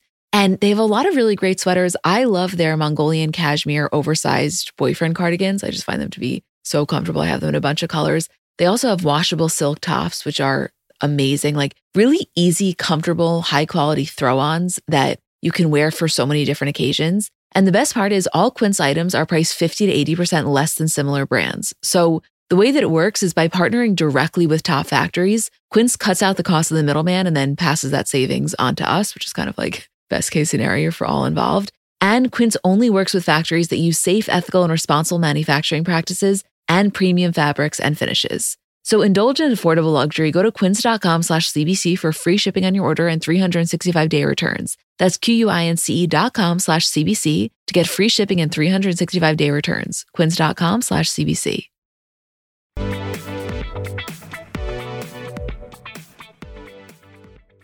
Okay, this is also like if you're going to rank moments of the reunion, this is definitely, I would say, in the top five. When Lisa says to Heather, You're committed to thinking I'm horrible, so I'm horrible to you. And Heather says, It's not my fault the way America has perceived you. It's not based on what I've said about you, Lisa. It's based on how you've conducted your life. When we're not even in the room, people are getting that from you. It's not a Whitney and Heather problem, it's a Lisa problem. Very profound. I, I mean, that was a poignant argument that I, I agree with. And honestly, it's it's almost a compliment to Heather that Lisa was saying that Heather could shift public opinion so much when like yes, to a certain level she can because people have chosen to stand her, but they've chosen to stand her not for an arbitrary reason because she's just constantly communicated kindness and a level-headed behavior and like it's not that people hate Lisa. I personally like her. Like I don't hate her at all. I just think that like yeah, the way that she conducted herself does leave a little bit of a worse taste in people's mouths. Right.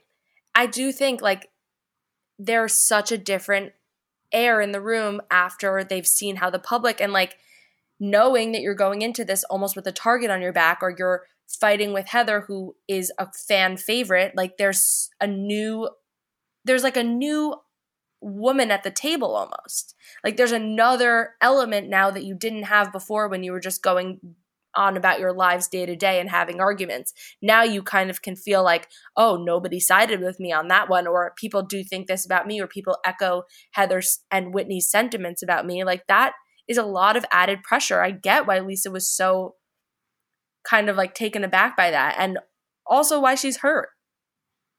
Yeah, I mean, listen, we always say this when the entire world is coming at you about like your mothering and you being cold, and even if things that are true, like that's terrifying. So I don't mean to diminish how she must feel about that because that is scary. I can't even imagine it for 30 seconds. I was just saying how I can't even deal with people like misinterpreting my point for a second. It upsets me. So I can't imagine what that must feel like. That being said, that's totally valid. Blaming it on Heather is what's invalid. So, like, her point to a certain level makes sense. But then when she there's no accountability. It's a Jen Shah situation. Yeah, and then this is when Mary says, like, Heather, you care really deeply. And Heather says, Of course I care deeply, which to me made me realize, like, it's one of Heather's best qualities, but it's also her fatal flaw is that she cares so deeply and personally about all of these women and her relationships and what people think about her, but not in a negative way, that everything really affects her so deep in her soul. Yeah, she's got to read the empath survival guide. She's she's an empath, which is her most beautiful quality. I think if she had to choose it, she would keep it. However, it does hit a little bit deeper. And you know, I Mary was kind of playing her role that I would imagine she kind of um, does a lot in church, which is like getting to the root of it and like coming at it from more of a um, like higher angle of like communicate that to Lisa, like communicate that you care. Yeah, that was her role. Was like, you know, go go a little further. This is what she needs to hear. Yeah. It was almost like Mary in that moment was playing, dare I say, a therapeutic role. Yeah, you're right. And Heather's basically saying, like, I'm traumatized by what you've done to me, Lisa, which Lisa comes back by saying, like, no, I'm traumatized by what you've done to me, which, like, at that point, there was just no resolve. It was very clear there was going to be no resolve in this night. Yeah, there was just, they weren't even on the same planet. And when Lisa's calling her out, like, you've called me dismissive, a mean girl several times. And she's like, yeah, I have. And I don't think you're necessarily upset about that. I think that you portray those things on purpose, which honestly is like, if you're choosing between two things, that's kind of the best of the two because it's it's better to be conscious of it and like actively portraying it than like doing it and not even noticing if i'm if i'm choosing like the lesser of two evils i guess i would choose that option you know what i mean yeah i think i said this before but i think that was a really great point because i don't know it just reminds me of like in high school of like girls who want that like cooler vibe of like untouchable, like I'm the coolest. And they purposefully do things that give them that reputation. And then it's like, well, you've gone a little too far almost and you've dug your own grave. Yes, exactly. I mean, this is when Whitney says like my my issue is that I've never spoken up about how I feel and I'm changing that and now I am. And oh my God, we didn't even talk about this. When Lisa says, like, you guys are manipulative, you made up a whole lie to get her to not be my friend, pointing to Meredith. Oh my God, I had the breath taken right out of me. What the fuck? Do we know about that? I are we just like forgetting what are they talking about? Because I was like, okay, it's not the it's I, what what is it? I don't know, but that was the first time Am I wrong? Uh, what I'm about to say, that was the first time this entire reunion that there was any tension acknowledged between yeah. the two of them. Yes. Which, like, after she said it, it's like, okay, it makes kind of more sense why maybe Meredith wasn't gunning as hard for her, even though I don't think she would have anyway. But, like, you could sense that there was a little bit of disconnect. And I don't know if some of that came from how hard Lisa was going for Jen. I don't really know. I don't either. I I can't believe we have two more fucking parts. We are so lucky. I'm so overwhelmed. What else are we missing from this episode? I know we had said like we'll do this in 50 minutes, and now it's like fucking an hour and 30 minutes later. Nothing. Just a funny moment when Whitney they Andy asked, you know, if you were if you were a swinger, who would you pick? And she says Meredith, but not Seth, just Meredith. That was a great moment. I love like little cute moments like that. Also, like I thought Meredith looked breathtaking. Like I hands down she was my winner. I thought it's the best she looked all season. I think they all looked amazing. The set was gorgeous, straight out of a Hallmark movie. And I don't know if it's because the OC was so disappointing um overall, like looks wise, set wise, everything. This was just magic. No, but don't you think that that haircut on Meredith is spectacular? Yeah, they yes, she looked amazing. Everyone's boobs looked amazing, which is like so important. It was great. It was a feast for the eyes. Yeah, they all honestly happened to look really good. They did. Um anything else from this reunion that you want to mention? I'm like I'm fucking sweating. No, I'm I'm like I need to take a nap before we move on, but great episode and wow. Okay, let's take an ad break and then we will come back with some less intense conversations.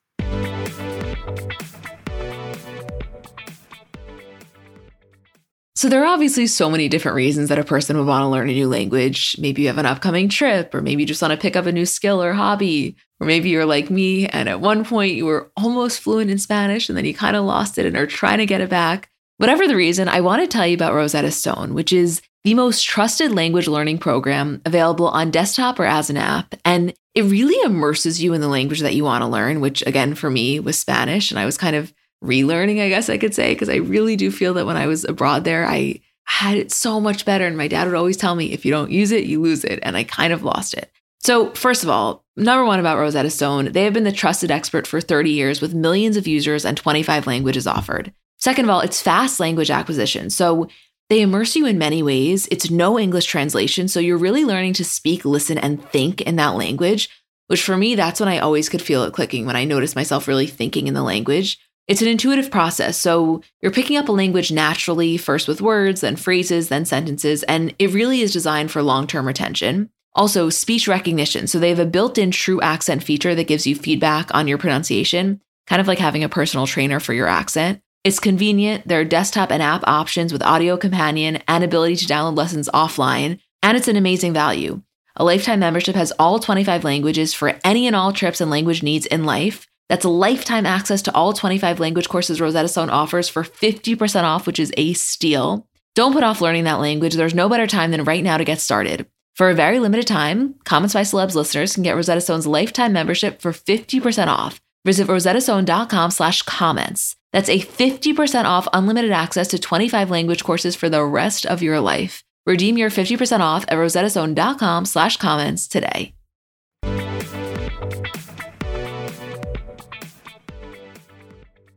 Okay. I know we've said this before, but I think today is the final wrap up of the Craig and Austen and Kristin Cavallari saga. I think so too. I, I actually feel confident in that answer. I can't promise that there won't be some Madison Jay Cutler in the future, but I really feel like we got some answers because Kristin was on Craig and Austen's podcast Pillows and Beer in the episode called Unbothered with Kristin Cavallari. Okay, so as we know, the day after they filmed the Southern Charm reunion, Craig and Austen went to Nashville, and that was the weekend that all of their Instagram lives of them dancing, Kristin on Austen's shoulders, that's when that all happened. And they had recorded their first episode of the podcast when they were there. It never came out. They actually had two other episodes and never Kristin.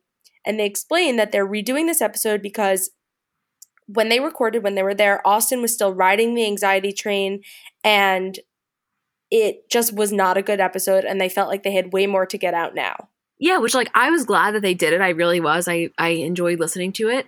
Um and I felt like the timing was so much better from an entertainment perspective because like they had so much more under their belt. It was kind of like they were not in the middle of the drama. It was almost like on the back end of it, which you could tell there was like an ease of conversation that that was I think beneficial for the overall tone. Yeah, it would have been too it would have been so anticlimactic if they had recorded it before any of this went down and just talked about like business and their friendship and reality TV. At least now they could use this as like a platform to clear things up. I think the way that we should do this for like efficiency's sake um, is obviously we're not going to talk about every single thing why don't we almost do it like bulleted of like the major takeaways from this that like if you've been following this saga you kind of need to be aware of yes i agree okay i'll start number one they cleared up the sliding into the DMs thing, which we have talked about over and over, that they kept using the terminology sliding into the DMs. And they said, like, people get really hung up on that phrase. In Kristin's defense, I guess, Austen did make it a little mysterious on Watch What Happens Live, and I stand by that. But they were saying, no, it was just that we were communicating overall through DMs, and everyone took that and ran with it. Okay, yeah, but like, Craig is just as much to blame because on the reunion, he said, I, you know, I told her I have a girlfriend. And Kristin says on this podcast, you never even needed to go as far as to say you had a girlfriend because I was never doing anything that was coming across as flirtatious. So Kristin was kind of almost saying like, oh, like slow your roll there, everyone, you know? Yeah, she says, from my perspective, Justin, my best friend, and you had been speaking. When I DM'd you and said, thank you for sending me masks from his line, we're coming to Charleston, let's ha- all hang out, which I guess Justin had planned with them. She said, it wasn't romantic, it wasn't flirty, you never told me you had a girlfriend because it never got to that place. Honestly, Craig being so drunk at the reunion is kind of brilliant because he just can use that as his excuse. And they're all kind of like, what the fuck? This turned into a shitstorm. Hearing the three of them acknowledge that together, how satisfying was that? Oh my God, it was so satisfying. And I also just want to say, kind of like how I made the point in Salt Lake City about how I felt validated that my point about the bartender thing was made. I felt validated for you because you were the one that kept saying, like, the terminology sliding into the DMs is what escalated this. And so for Kristin to say that, I felt like when I was listening, I was like, Isabel's going to be so happy about that point. I really was. Next bullet was Craig saying that he has nicknamed Madison Scorpion and saying, I think if she'd never gotten involved, we would have just been continued being friends. Yeah, I mean, he he obviously will not take lose any opportunity to say something negative about Madison. We know that. And the last thing was Austen and Kristin, well, more Austen was initiating this like, we have the worst exes camaraderie thing. He says, Kristin, you and I texted each other and we're like, it sucks that our exes are so jealous that they try to torpedo our friendship. So ridiculous. They didn't have to overreact. The fact that their jealousy affected our friendship is ridiculous. And Kristin says, it's the weirdest situation I have ever been a part of. I can 100% say the fact is still going on in some degree. It really has nothing to do with me. Well, this is also when Kristin makes the point that Madison basically wanted to try to get Jay on the show. Like, okay, I understand that Madison and the Jay thing really propelled this into a completely different stratosphere, but this was still news that nobody was denying and that they were kind of laughing about when it was just had to do with them. Like Kristin and Austen saying it has nothing to do with us. We were just like being friends. Yeah, they were, but like they didn't I don't know, like it was still it was still not ridiculous that all of these headlines started coming out. No, you you you can't Madison can't be the only one to blame in terms of the headline. She she undeniably like escalated it, but yeah, I mean that Instagram live, if Madison never existed, would have been headline making because it's Kristin Cavallari and she's drunk dancing on Austen's shoulders, and like yeah, them screaming "He'll never like you, Madison" definitely didn't didn't help, but like yeah, I, yes, I I agree with you. The rest of the podcast, I highly suggest listening because like we're not going to recap the whole thing, but Craig was talking about growing up watching Kristin on Laguna Beach, and they kind of get into how being on Very Cavallari affected Kristin and Jay's relationship. And a really sweet moment was Craig was kind of reflecting on how, and Austen, on how Madison used to kind of put Austen down of saying like he's not cool enough, he's not good enough, not making him feel like people wanted to be friends with him, so that when they all went to dinner together and they were all getting along so well and he had their approval, it was such like a great moment for Austen's confidence. Didn't you like love that? I really did love that. I don't I have a soft spot for Austen, I can't help it. And it it it did it made me feel good and also um I liked that Craig didn't feel above talking about how much of a fangirl he basically was about over Kristin in the beginning. Yeah, it was it's really good listen. I highly recommend it if you've been following us on this journey for months now. Also, just one last thing that I want to say, unrelated to uh, Southern Charm, but when Kristin was talking about the hills and saying like, yeah, you know, I filmed a little and I kind of was thinking I'm only filming for 2 days. Should I come in and just like stir stuff up? I don't know, like maybe that would be fun. This is why like you don't have to like her, but this is why Kristin Cavallari has re- retained relevancy for so long because she is excellent at reality television. And that one little sentence of like her mindset going into the filming of The Hills, I'm sure you guys saw the picture of her and Brody Jenner on the beach. It, it, it's just, it's reality television brilliance. And there's a reason that she has, you know, lasted the test of time. Amen.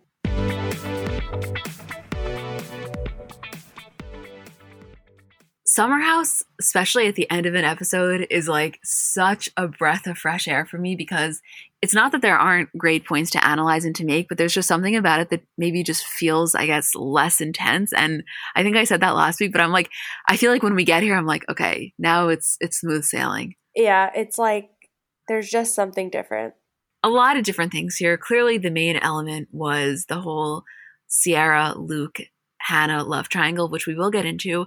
But I just have to say, I am so loving watching Carl this season and him watching his mom's wedding and them doing that entire Zoom celebration. Emma was hysterically crying. I thought this was such a sweet moment, and I'm glad it happened in the very beginning of the season because you feel that like camaraderie, friendship, history that they all have coming together for such like a family moment that's bigger than all of them. It was so sweet. They all getting they're getting dressed up when they have the toast FaceTime with her. Like they were all getting emotional. I loved it.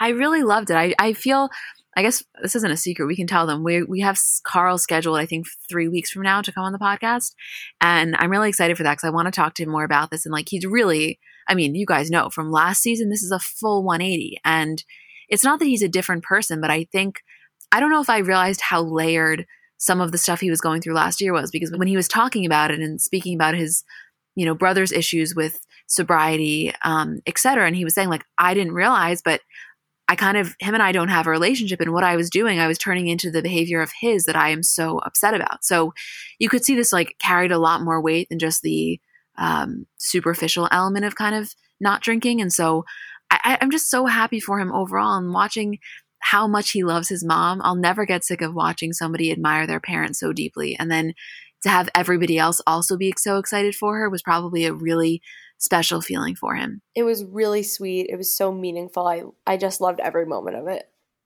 Also, you know, again, before we get into like the really core of the episode, I felt like Kyle's birthday that they did when they had that makeshift restaurant, one was like so creative and really thoughtful, but it also kind of showed the same energy that you were just speaking of about the fact that like these aren't random people that are thrown together within a house. Like this is a family.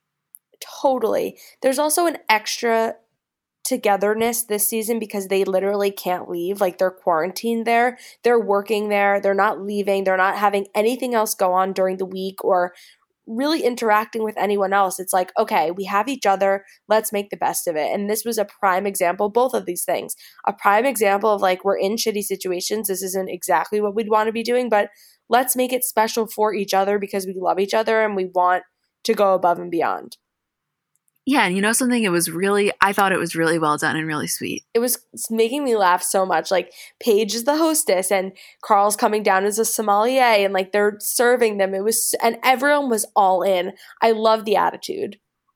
I love the attitude too. And also, you know, in light of the Carl conversation, Amanda and Kyle last summer, that was really hard to watch at times. Like they were just not in a good place. And so even when uh, Amanda moved over to him and they were like toasting together and she said to him like, "Oh my god, you're you know, you're crying." And I understood that because I felt like last summer not that they never stopped loving each other, but there were certain times where it was so painstaking almost.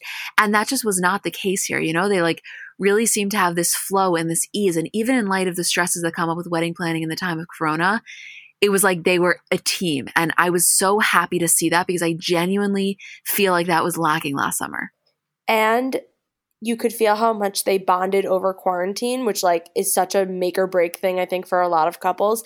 And like, oh, we're supposed to be getting married, you know, right now. Like, I don't know. It was so sweet. it really was. Also, last thing before we get into the core of the episode, Lindsay and Steven, I know obviously now they're no longer together and kind of like we know that, but we didn't know that at the time. But you could kind of tell this was not going in a, in a good direction at all. No, like they're already there and they want to kill each other. Imagine how they were alone in quarantine. Now they're in a house with 10 people and they're still annoyed. She's annoyed with his work schedule. He is not giving her the attention she needs. It was just like a mess from day one. I also want to say, I'm trying to think how I want to phrase this, but I guess his work is more like quote traditional in the sense that he's on, you know, calls all day, etc. And hers is a little bit more flexible, I guess, in terms of the way that she can work. But I often feel, and this is not a gender thing because it can happen regardless. I often feel sometimes that like people that have a little bit more of a flexible schedule, or maybe their work environment is a little bit less traditional, like they're sometimes taken less seriously, or maybe they just feel like they're taken less seriously. And I felt like what she was trying to communicate, whether or not he was actually doing this, was that she felt like her time was being perceived as almost less valuable than his. And I understand that. I can relate to that. I feel like sometimes with our job, because it's like, people can't really understand what we do. Like, it's not like we're going into an office every day. It's almost like, okay, well, I have this meeting today at this place. And it's like, I understand and I respect that, but you doing that does not take away from what we're doing just because it's a little less traditional. Did you like kind of understand what she was meant? Yeah. Oh, totally. And then on top of it, he's like asking her to make him lunch every day. It was like, I think it was a glaring, not like a power dynamic, but she was really not feeling it. No, and I I don't blame her. I think I would have felt the same way. Yeah. Okay, the moment we've all been waiting for. Shall we get into the entire Ciara Luke Hannah situation? You gotta love an old fashioned love triangle. I know, you specifically do. It doesn't get better. It's the best thing to watch. It doesn't. I mean, the thing is, I feel like on a certain level, we kind of could have anticipated this happening, even just at the very least, the whole Hannah and Luke being on separate pages, because that's a trend that we've continued to see. Of course, having Ciara there added another element. But let's backtrack for a second because when Paige and Ciara were sitting at the pool and Paige was kind of gathering the information and she finds out that Luke and Ciara had a thing a few summers ago. He took her to Minnesota to meet his family and they kind of have that flirtation. You could see it got her wheels kind of turning. And I think we were all starting to learn a little bit more about what's really going on here. Yeah. And I also think in that moment, Ciara probably assumed that any information she told Paige was going to end up to Hannah and some of the other girls. So she was not holding anything back. Let's also just say, like, she couldn't have handled this better, Ciara, this entire situation. Although, what an uncomfortable position to be in. And, like, it's, I mean, it's not just her. All three of them were really in an uncomfortable situation, but that specifically is, it's a hard thing to navigate, you know? Well, there was so much information that she was in the dark about which made it even harder. She's also like the new addition to the house where they all know each other so well. And here she is, you know, they're trying to learn more about her. It's like navigating that must be really, really difficult, especially now with girls and such like twisted relationships. There's so much history. And she's really blindsided. Like she doesn't even know what's going to happen. Right. And also, the thing about this that makes it so unique is in normal times, if you are, like, let's just use the three of them, right? If you're Hannah and you were kind of hooking up with this guy, we'll talk about the definition of that later, and you find out that he also had been romantic with this other woman, typically they probably would never have really even crossed paths. However, in this situation, the two women that are kind of involved with this guy are not only living in a house together, they literally can't leave. So, it's a very, very unique situation in terms of like the conversations that are going to go on are just naturally going to be less surface level because they have so much time to dig deeper. Yeah, it's like the whole idea of summer house was always you're stuck in a house together, but there were so many other factors. They were going out, they were meeting other people, they were had like a relief during the week when they weren't there on the only there on the weekends.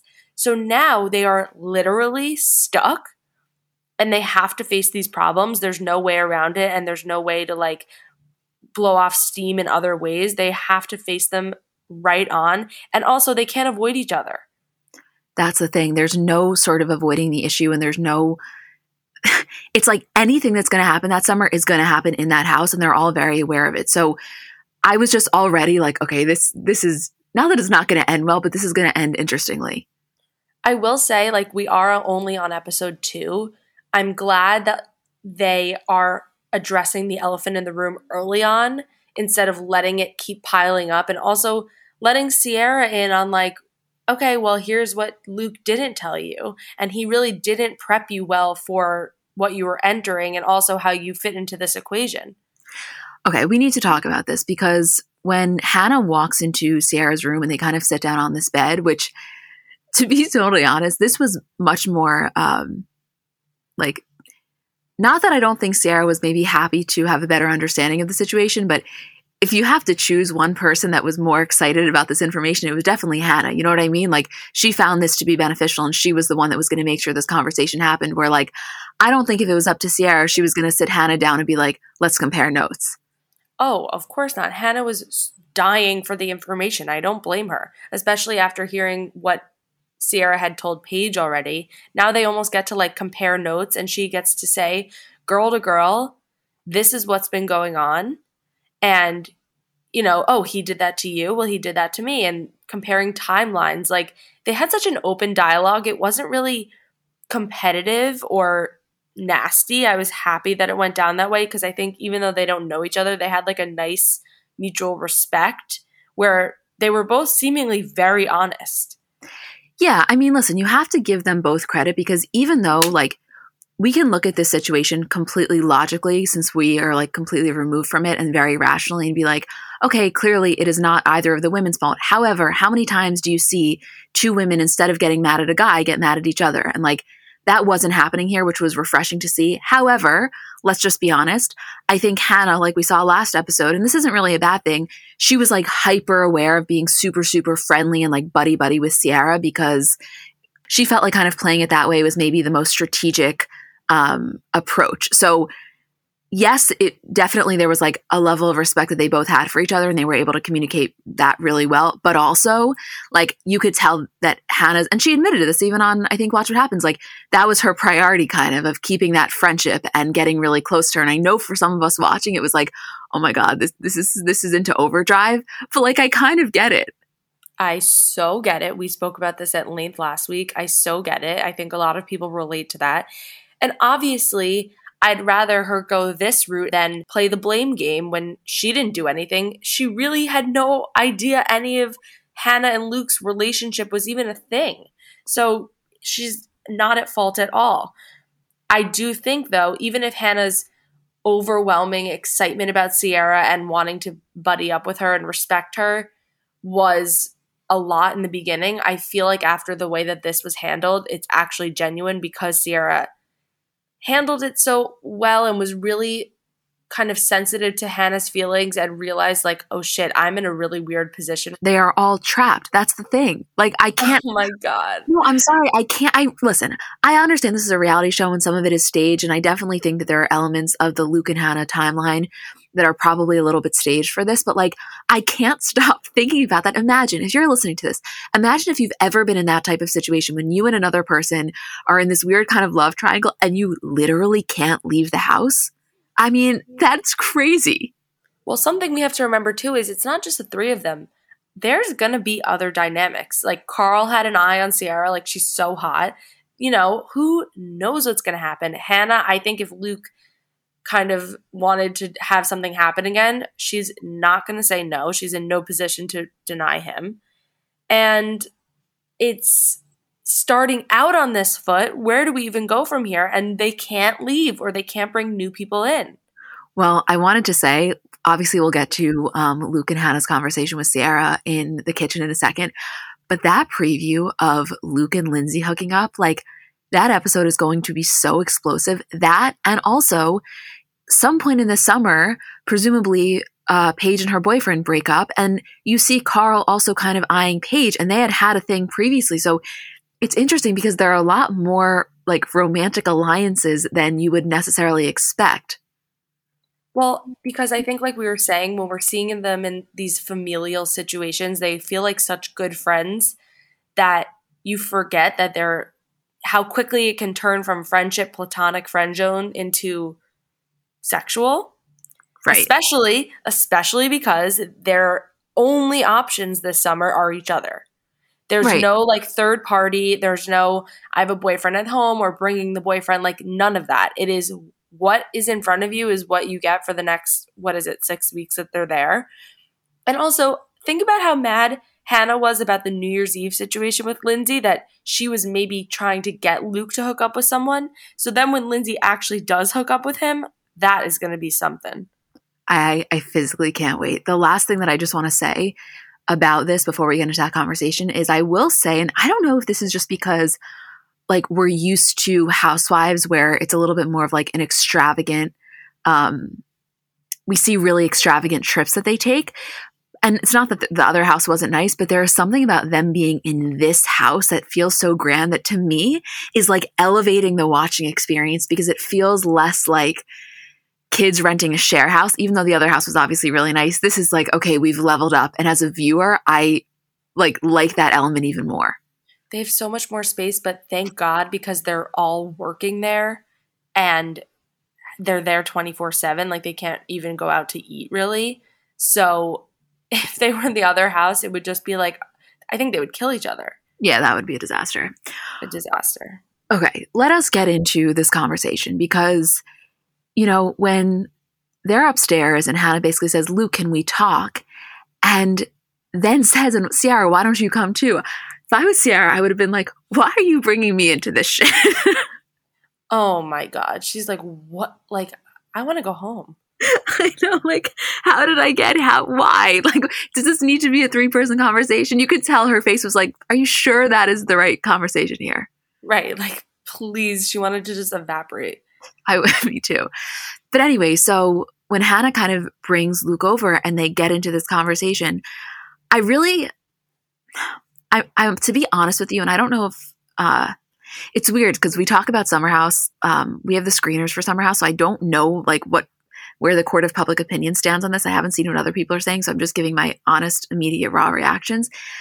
I'm really kind of torn because, like, on one hand, I always want to side with the woman in a situation like this. And I also really like know Hannah personally and really like her. However, I didn't feel like it was 100% fair what the picture she was painting out to Luke because he definitely is guilty of kind of leading her on. We know that f- for a fact, right? But also, like, I think something that happened with Hannah potentially was that she felt this pressure to like be okay with this kind of chill girl presence, which you see happen a lot of times with women because men make us feel sometimes that if we're like quote clingy or quote needy, and I hate those words, that like you know, we're going to scare them away. So women sometimes will push the boundaries of what they're comfortable with in terms of like commitment level just as a way to like seem chill. Do you know what I'm saying? Of course. So that I think was happening. And then when he kind of flipped the switch, all of a sudden the like chill girl kind of persona that she was putting on evaporated and understandably so. She doesn't have any obligation to keep that, but he was kind of blindsided, yet she was also really upset and she felt like he was gaslighting her, which some could argue to, to a certain level he was. However, if you want to get like super nitty gritty, like if we were taking this to a court, they technically weren't committed, even though not that that should matter, but like there's so many different things at play here. I feel like she was just coasting along and felt like she was protected of like, we know what we have and this will just continue. But now she kind of came to a screeching halt to be like, wait a minute, you know, eventually we have to address this head on. And now, when you go back and look at everything, he was kind of covering his tracks and making sure that when this moment came, he was able to like slip out of it without, with unscathed, basically. Yes. And the thing is, you know, last summer, his like main reason for not being able to commit was that he wasn't fully over his ex, which, yeah, that's a hard thing to hear, but on a certain level, it's almost like, I don't know if I want to use the word comforting, but I think I'm going to. It's almost comforting because it's at least it's like you have a concrete reason as to why he can't take things to the next level with me because he's still hung up on his ex. So once his ex is seemingly no longer in the picture and he's down to kind of, you know, potentially explore something, yet he doesn't want to explore it with you, that hits deep. So I know it's easy to say that she was being irrational. And I, I could agree that maybe, you know, maybe she was communicating something that wasn't completely consistent with reality. However, it hurts deep and it's an emotional response because it's a lot harder to hear like, he's actually down to date. He just doesn't really want to date me versus like he can't date me because he's still so emotionally attached. Right. It's, you know? It was it would have been hard enough to hear, but then to literally see it sitting in front of her face, I think was so overwhelming for her. I think so too. And like, you know, the thing is, I feel like people are I don't know. I, I, it's, I, when I, when I was watching this, I was kind of thinking about both sides of like, I totally could see how people thought that, you know, Hannah was making up something that didn't exist. However, like when you're talking on the phone to a guy every single day, yeah, maybe you shouldn't assume you're the only one he's doing that to, but also you can understand, like on a human level, why that's hurtful. You know what I mean? Yeah, there was other things too. It wasn't just like, oh, he calls and texts me every day to check in. There were conversations, they have some history, and I feel like everyone is so quick to judge what counts or not. And it's like that is different for every person, every couple, what levels it goes to, and how emotional things get. So if to her it was a quote relationship in some way, she's not saying they were fucking engaged, but it was enough that she felt like she was owed an explanation and she did not get that. You know, what's really hard is when you feel like you and that person are so on the same page, and then there's this striking realization that you're not. And not just romantically, even platonically or even business wise, it hurts. It cuts deep. Like, even if even if logically she didn't have the reason to, sometimes your heart and your mind just are not that aligned. Yeah, and this was like a huge wake up call after a whole quarantine where she kind of thought they were on the same page and then boom, they're not. Yeah, I mean the, the scene when they were roller skating and they kind of had that conversation like do you do you think that this is a fair assessment to say that that was like textbook friend zoning that he did? Oh, yes. Okay, and then let me ask you another question going off of that. if we're saying that it's fair to say that that was textbook friend zoning, do you think it's also a fair assessment to say that like Hannah like literally just couldn't and understandably so every woman has been there like couldn't kind of accept that that was the reality of what was going on so she was almost like making an excuse for what was happening as not to acknowledge like the full scope of the picture yeah i think to make it hurt less right right like it's a def- like yeah sometimes you put up this wall of potential irrationality in order to like make the pain lessen a little and i don't i just feel like every woman has been there. I don't want to like come down on her so hard for that even though like technically if you want to get really fucking technical yeah he never said that he was dating her. He never said she was the only one. Yeah i think a lot of people related to watching this and to see it happen in this way we felt for her. It was like mapping out what he had done and all of a sudden it had built up to this moment and it's just it's not going to go well no, this is not going to end well. Also, like, you know, to me, for both of them, for Ciara and Hannah, I'm like, listen, this guy is not worth being hung up on. Not that Ciara seems to be hung up on him, but like, I guess in the house, technically he is, because who else are they going to be with? You know what I mean? Like, mm-hmm. it's kind of the, the, the prime option there. Although that's not the case for Sierra. Ciara feasibly could be with Carl. Hannah and Carl, there's no way. Like, they're just too good of friends. But like, if I if I was Ciara, I mean, I, I don't know. I guess I can't, I don't know Luke or uh, Carl personally, but I feel like at this point, Carl's more of a catch than Luke is, and especially coming from Ciara who could literally get fucking anybody. I don't know. I, she could just be playing it cool and have way more feelings. Clearly, she came with him to this house, and it seems like they had some thing of, you know, we want to see what happens between us. So like we don't really know her inner feelings yet. We have to hear more. I know. Well, she kind of said that like um in her confessional after her conversation with Hannah. Basically, I don't know, is she telling the truth or is her perception of this a little bit flawed? And how is she supposed to know? Like, this is the first time she's meeting this girl, and Luke has completely kept her in the dark. So, how is she supposed to know which version of the truth is the actual truth? Well, it goes both ways. Like, when I was saying they were in bed together talking, they both don't know what if what each other's they're if what they're telling each other is the truth. So like they're they're just they just met. That's what we have to remember. They just met. So it may seem like they're really nice and great to to each other, but at the end of the day, they don't owe each other anything and they don't know the real nitty gritty of what they're thinking. I know, and I just cannot wait to watch this play out. Like I I really like Summer House. I know, I love it. Do you like it? I love it. It's like it's great television. I don't know. This is gonna be this is gonna be very interesting. I'm interesting to see. I'm interested to see how this all plays out. And that preview of Luke and Lindsay is really just I can't stop thinking about that. It's gonna be a great season. I know. Okay. Anything else at all Bravo wise that you want to mention? I don't think there is anything else. I'm exhausted, but this was a great episode. I am so exhausted. That was so like not bad long, just long. Long. We always just have a lot to say. I know. okay, well, we love you guys so, so, so much. And as always, thank you for listening. If you feel so inclined and you want to write a nice review, we'd appreciate it. But seriously, just listening um, is enough. And if there's feedback that you have, just tell us in DM. We appreciate it that way so much more. So thank you. Um, we love you. Anything else is? No, that's it. Bye, guys.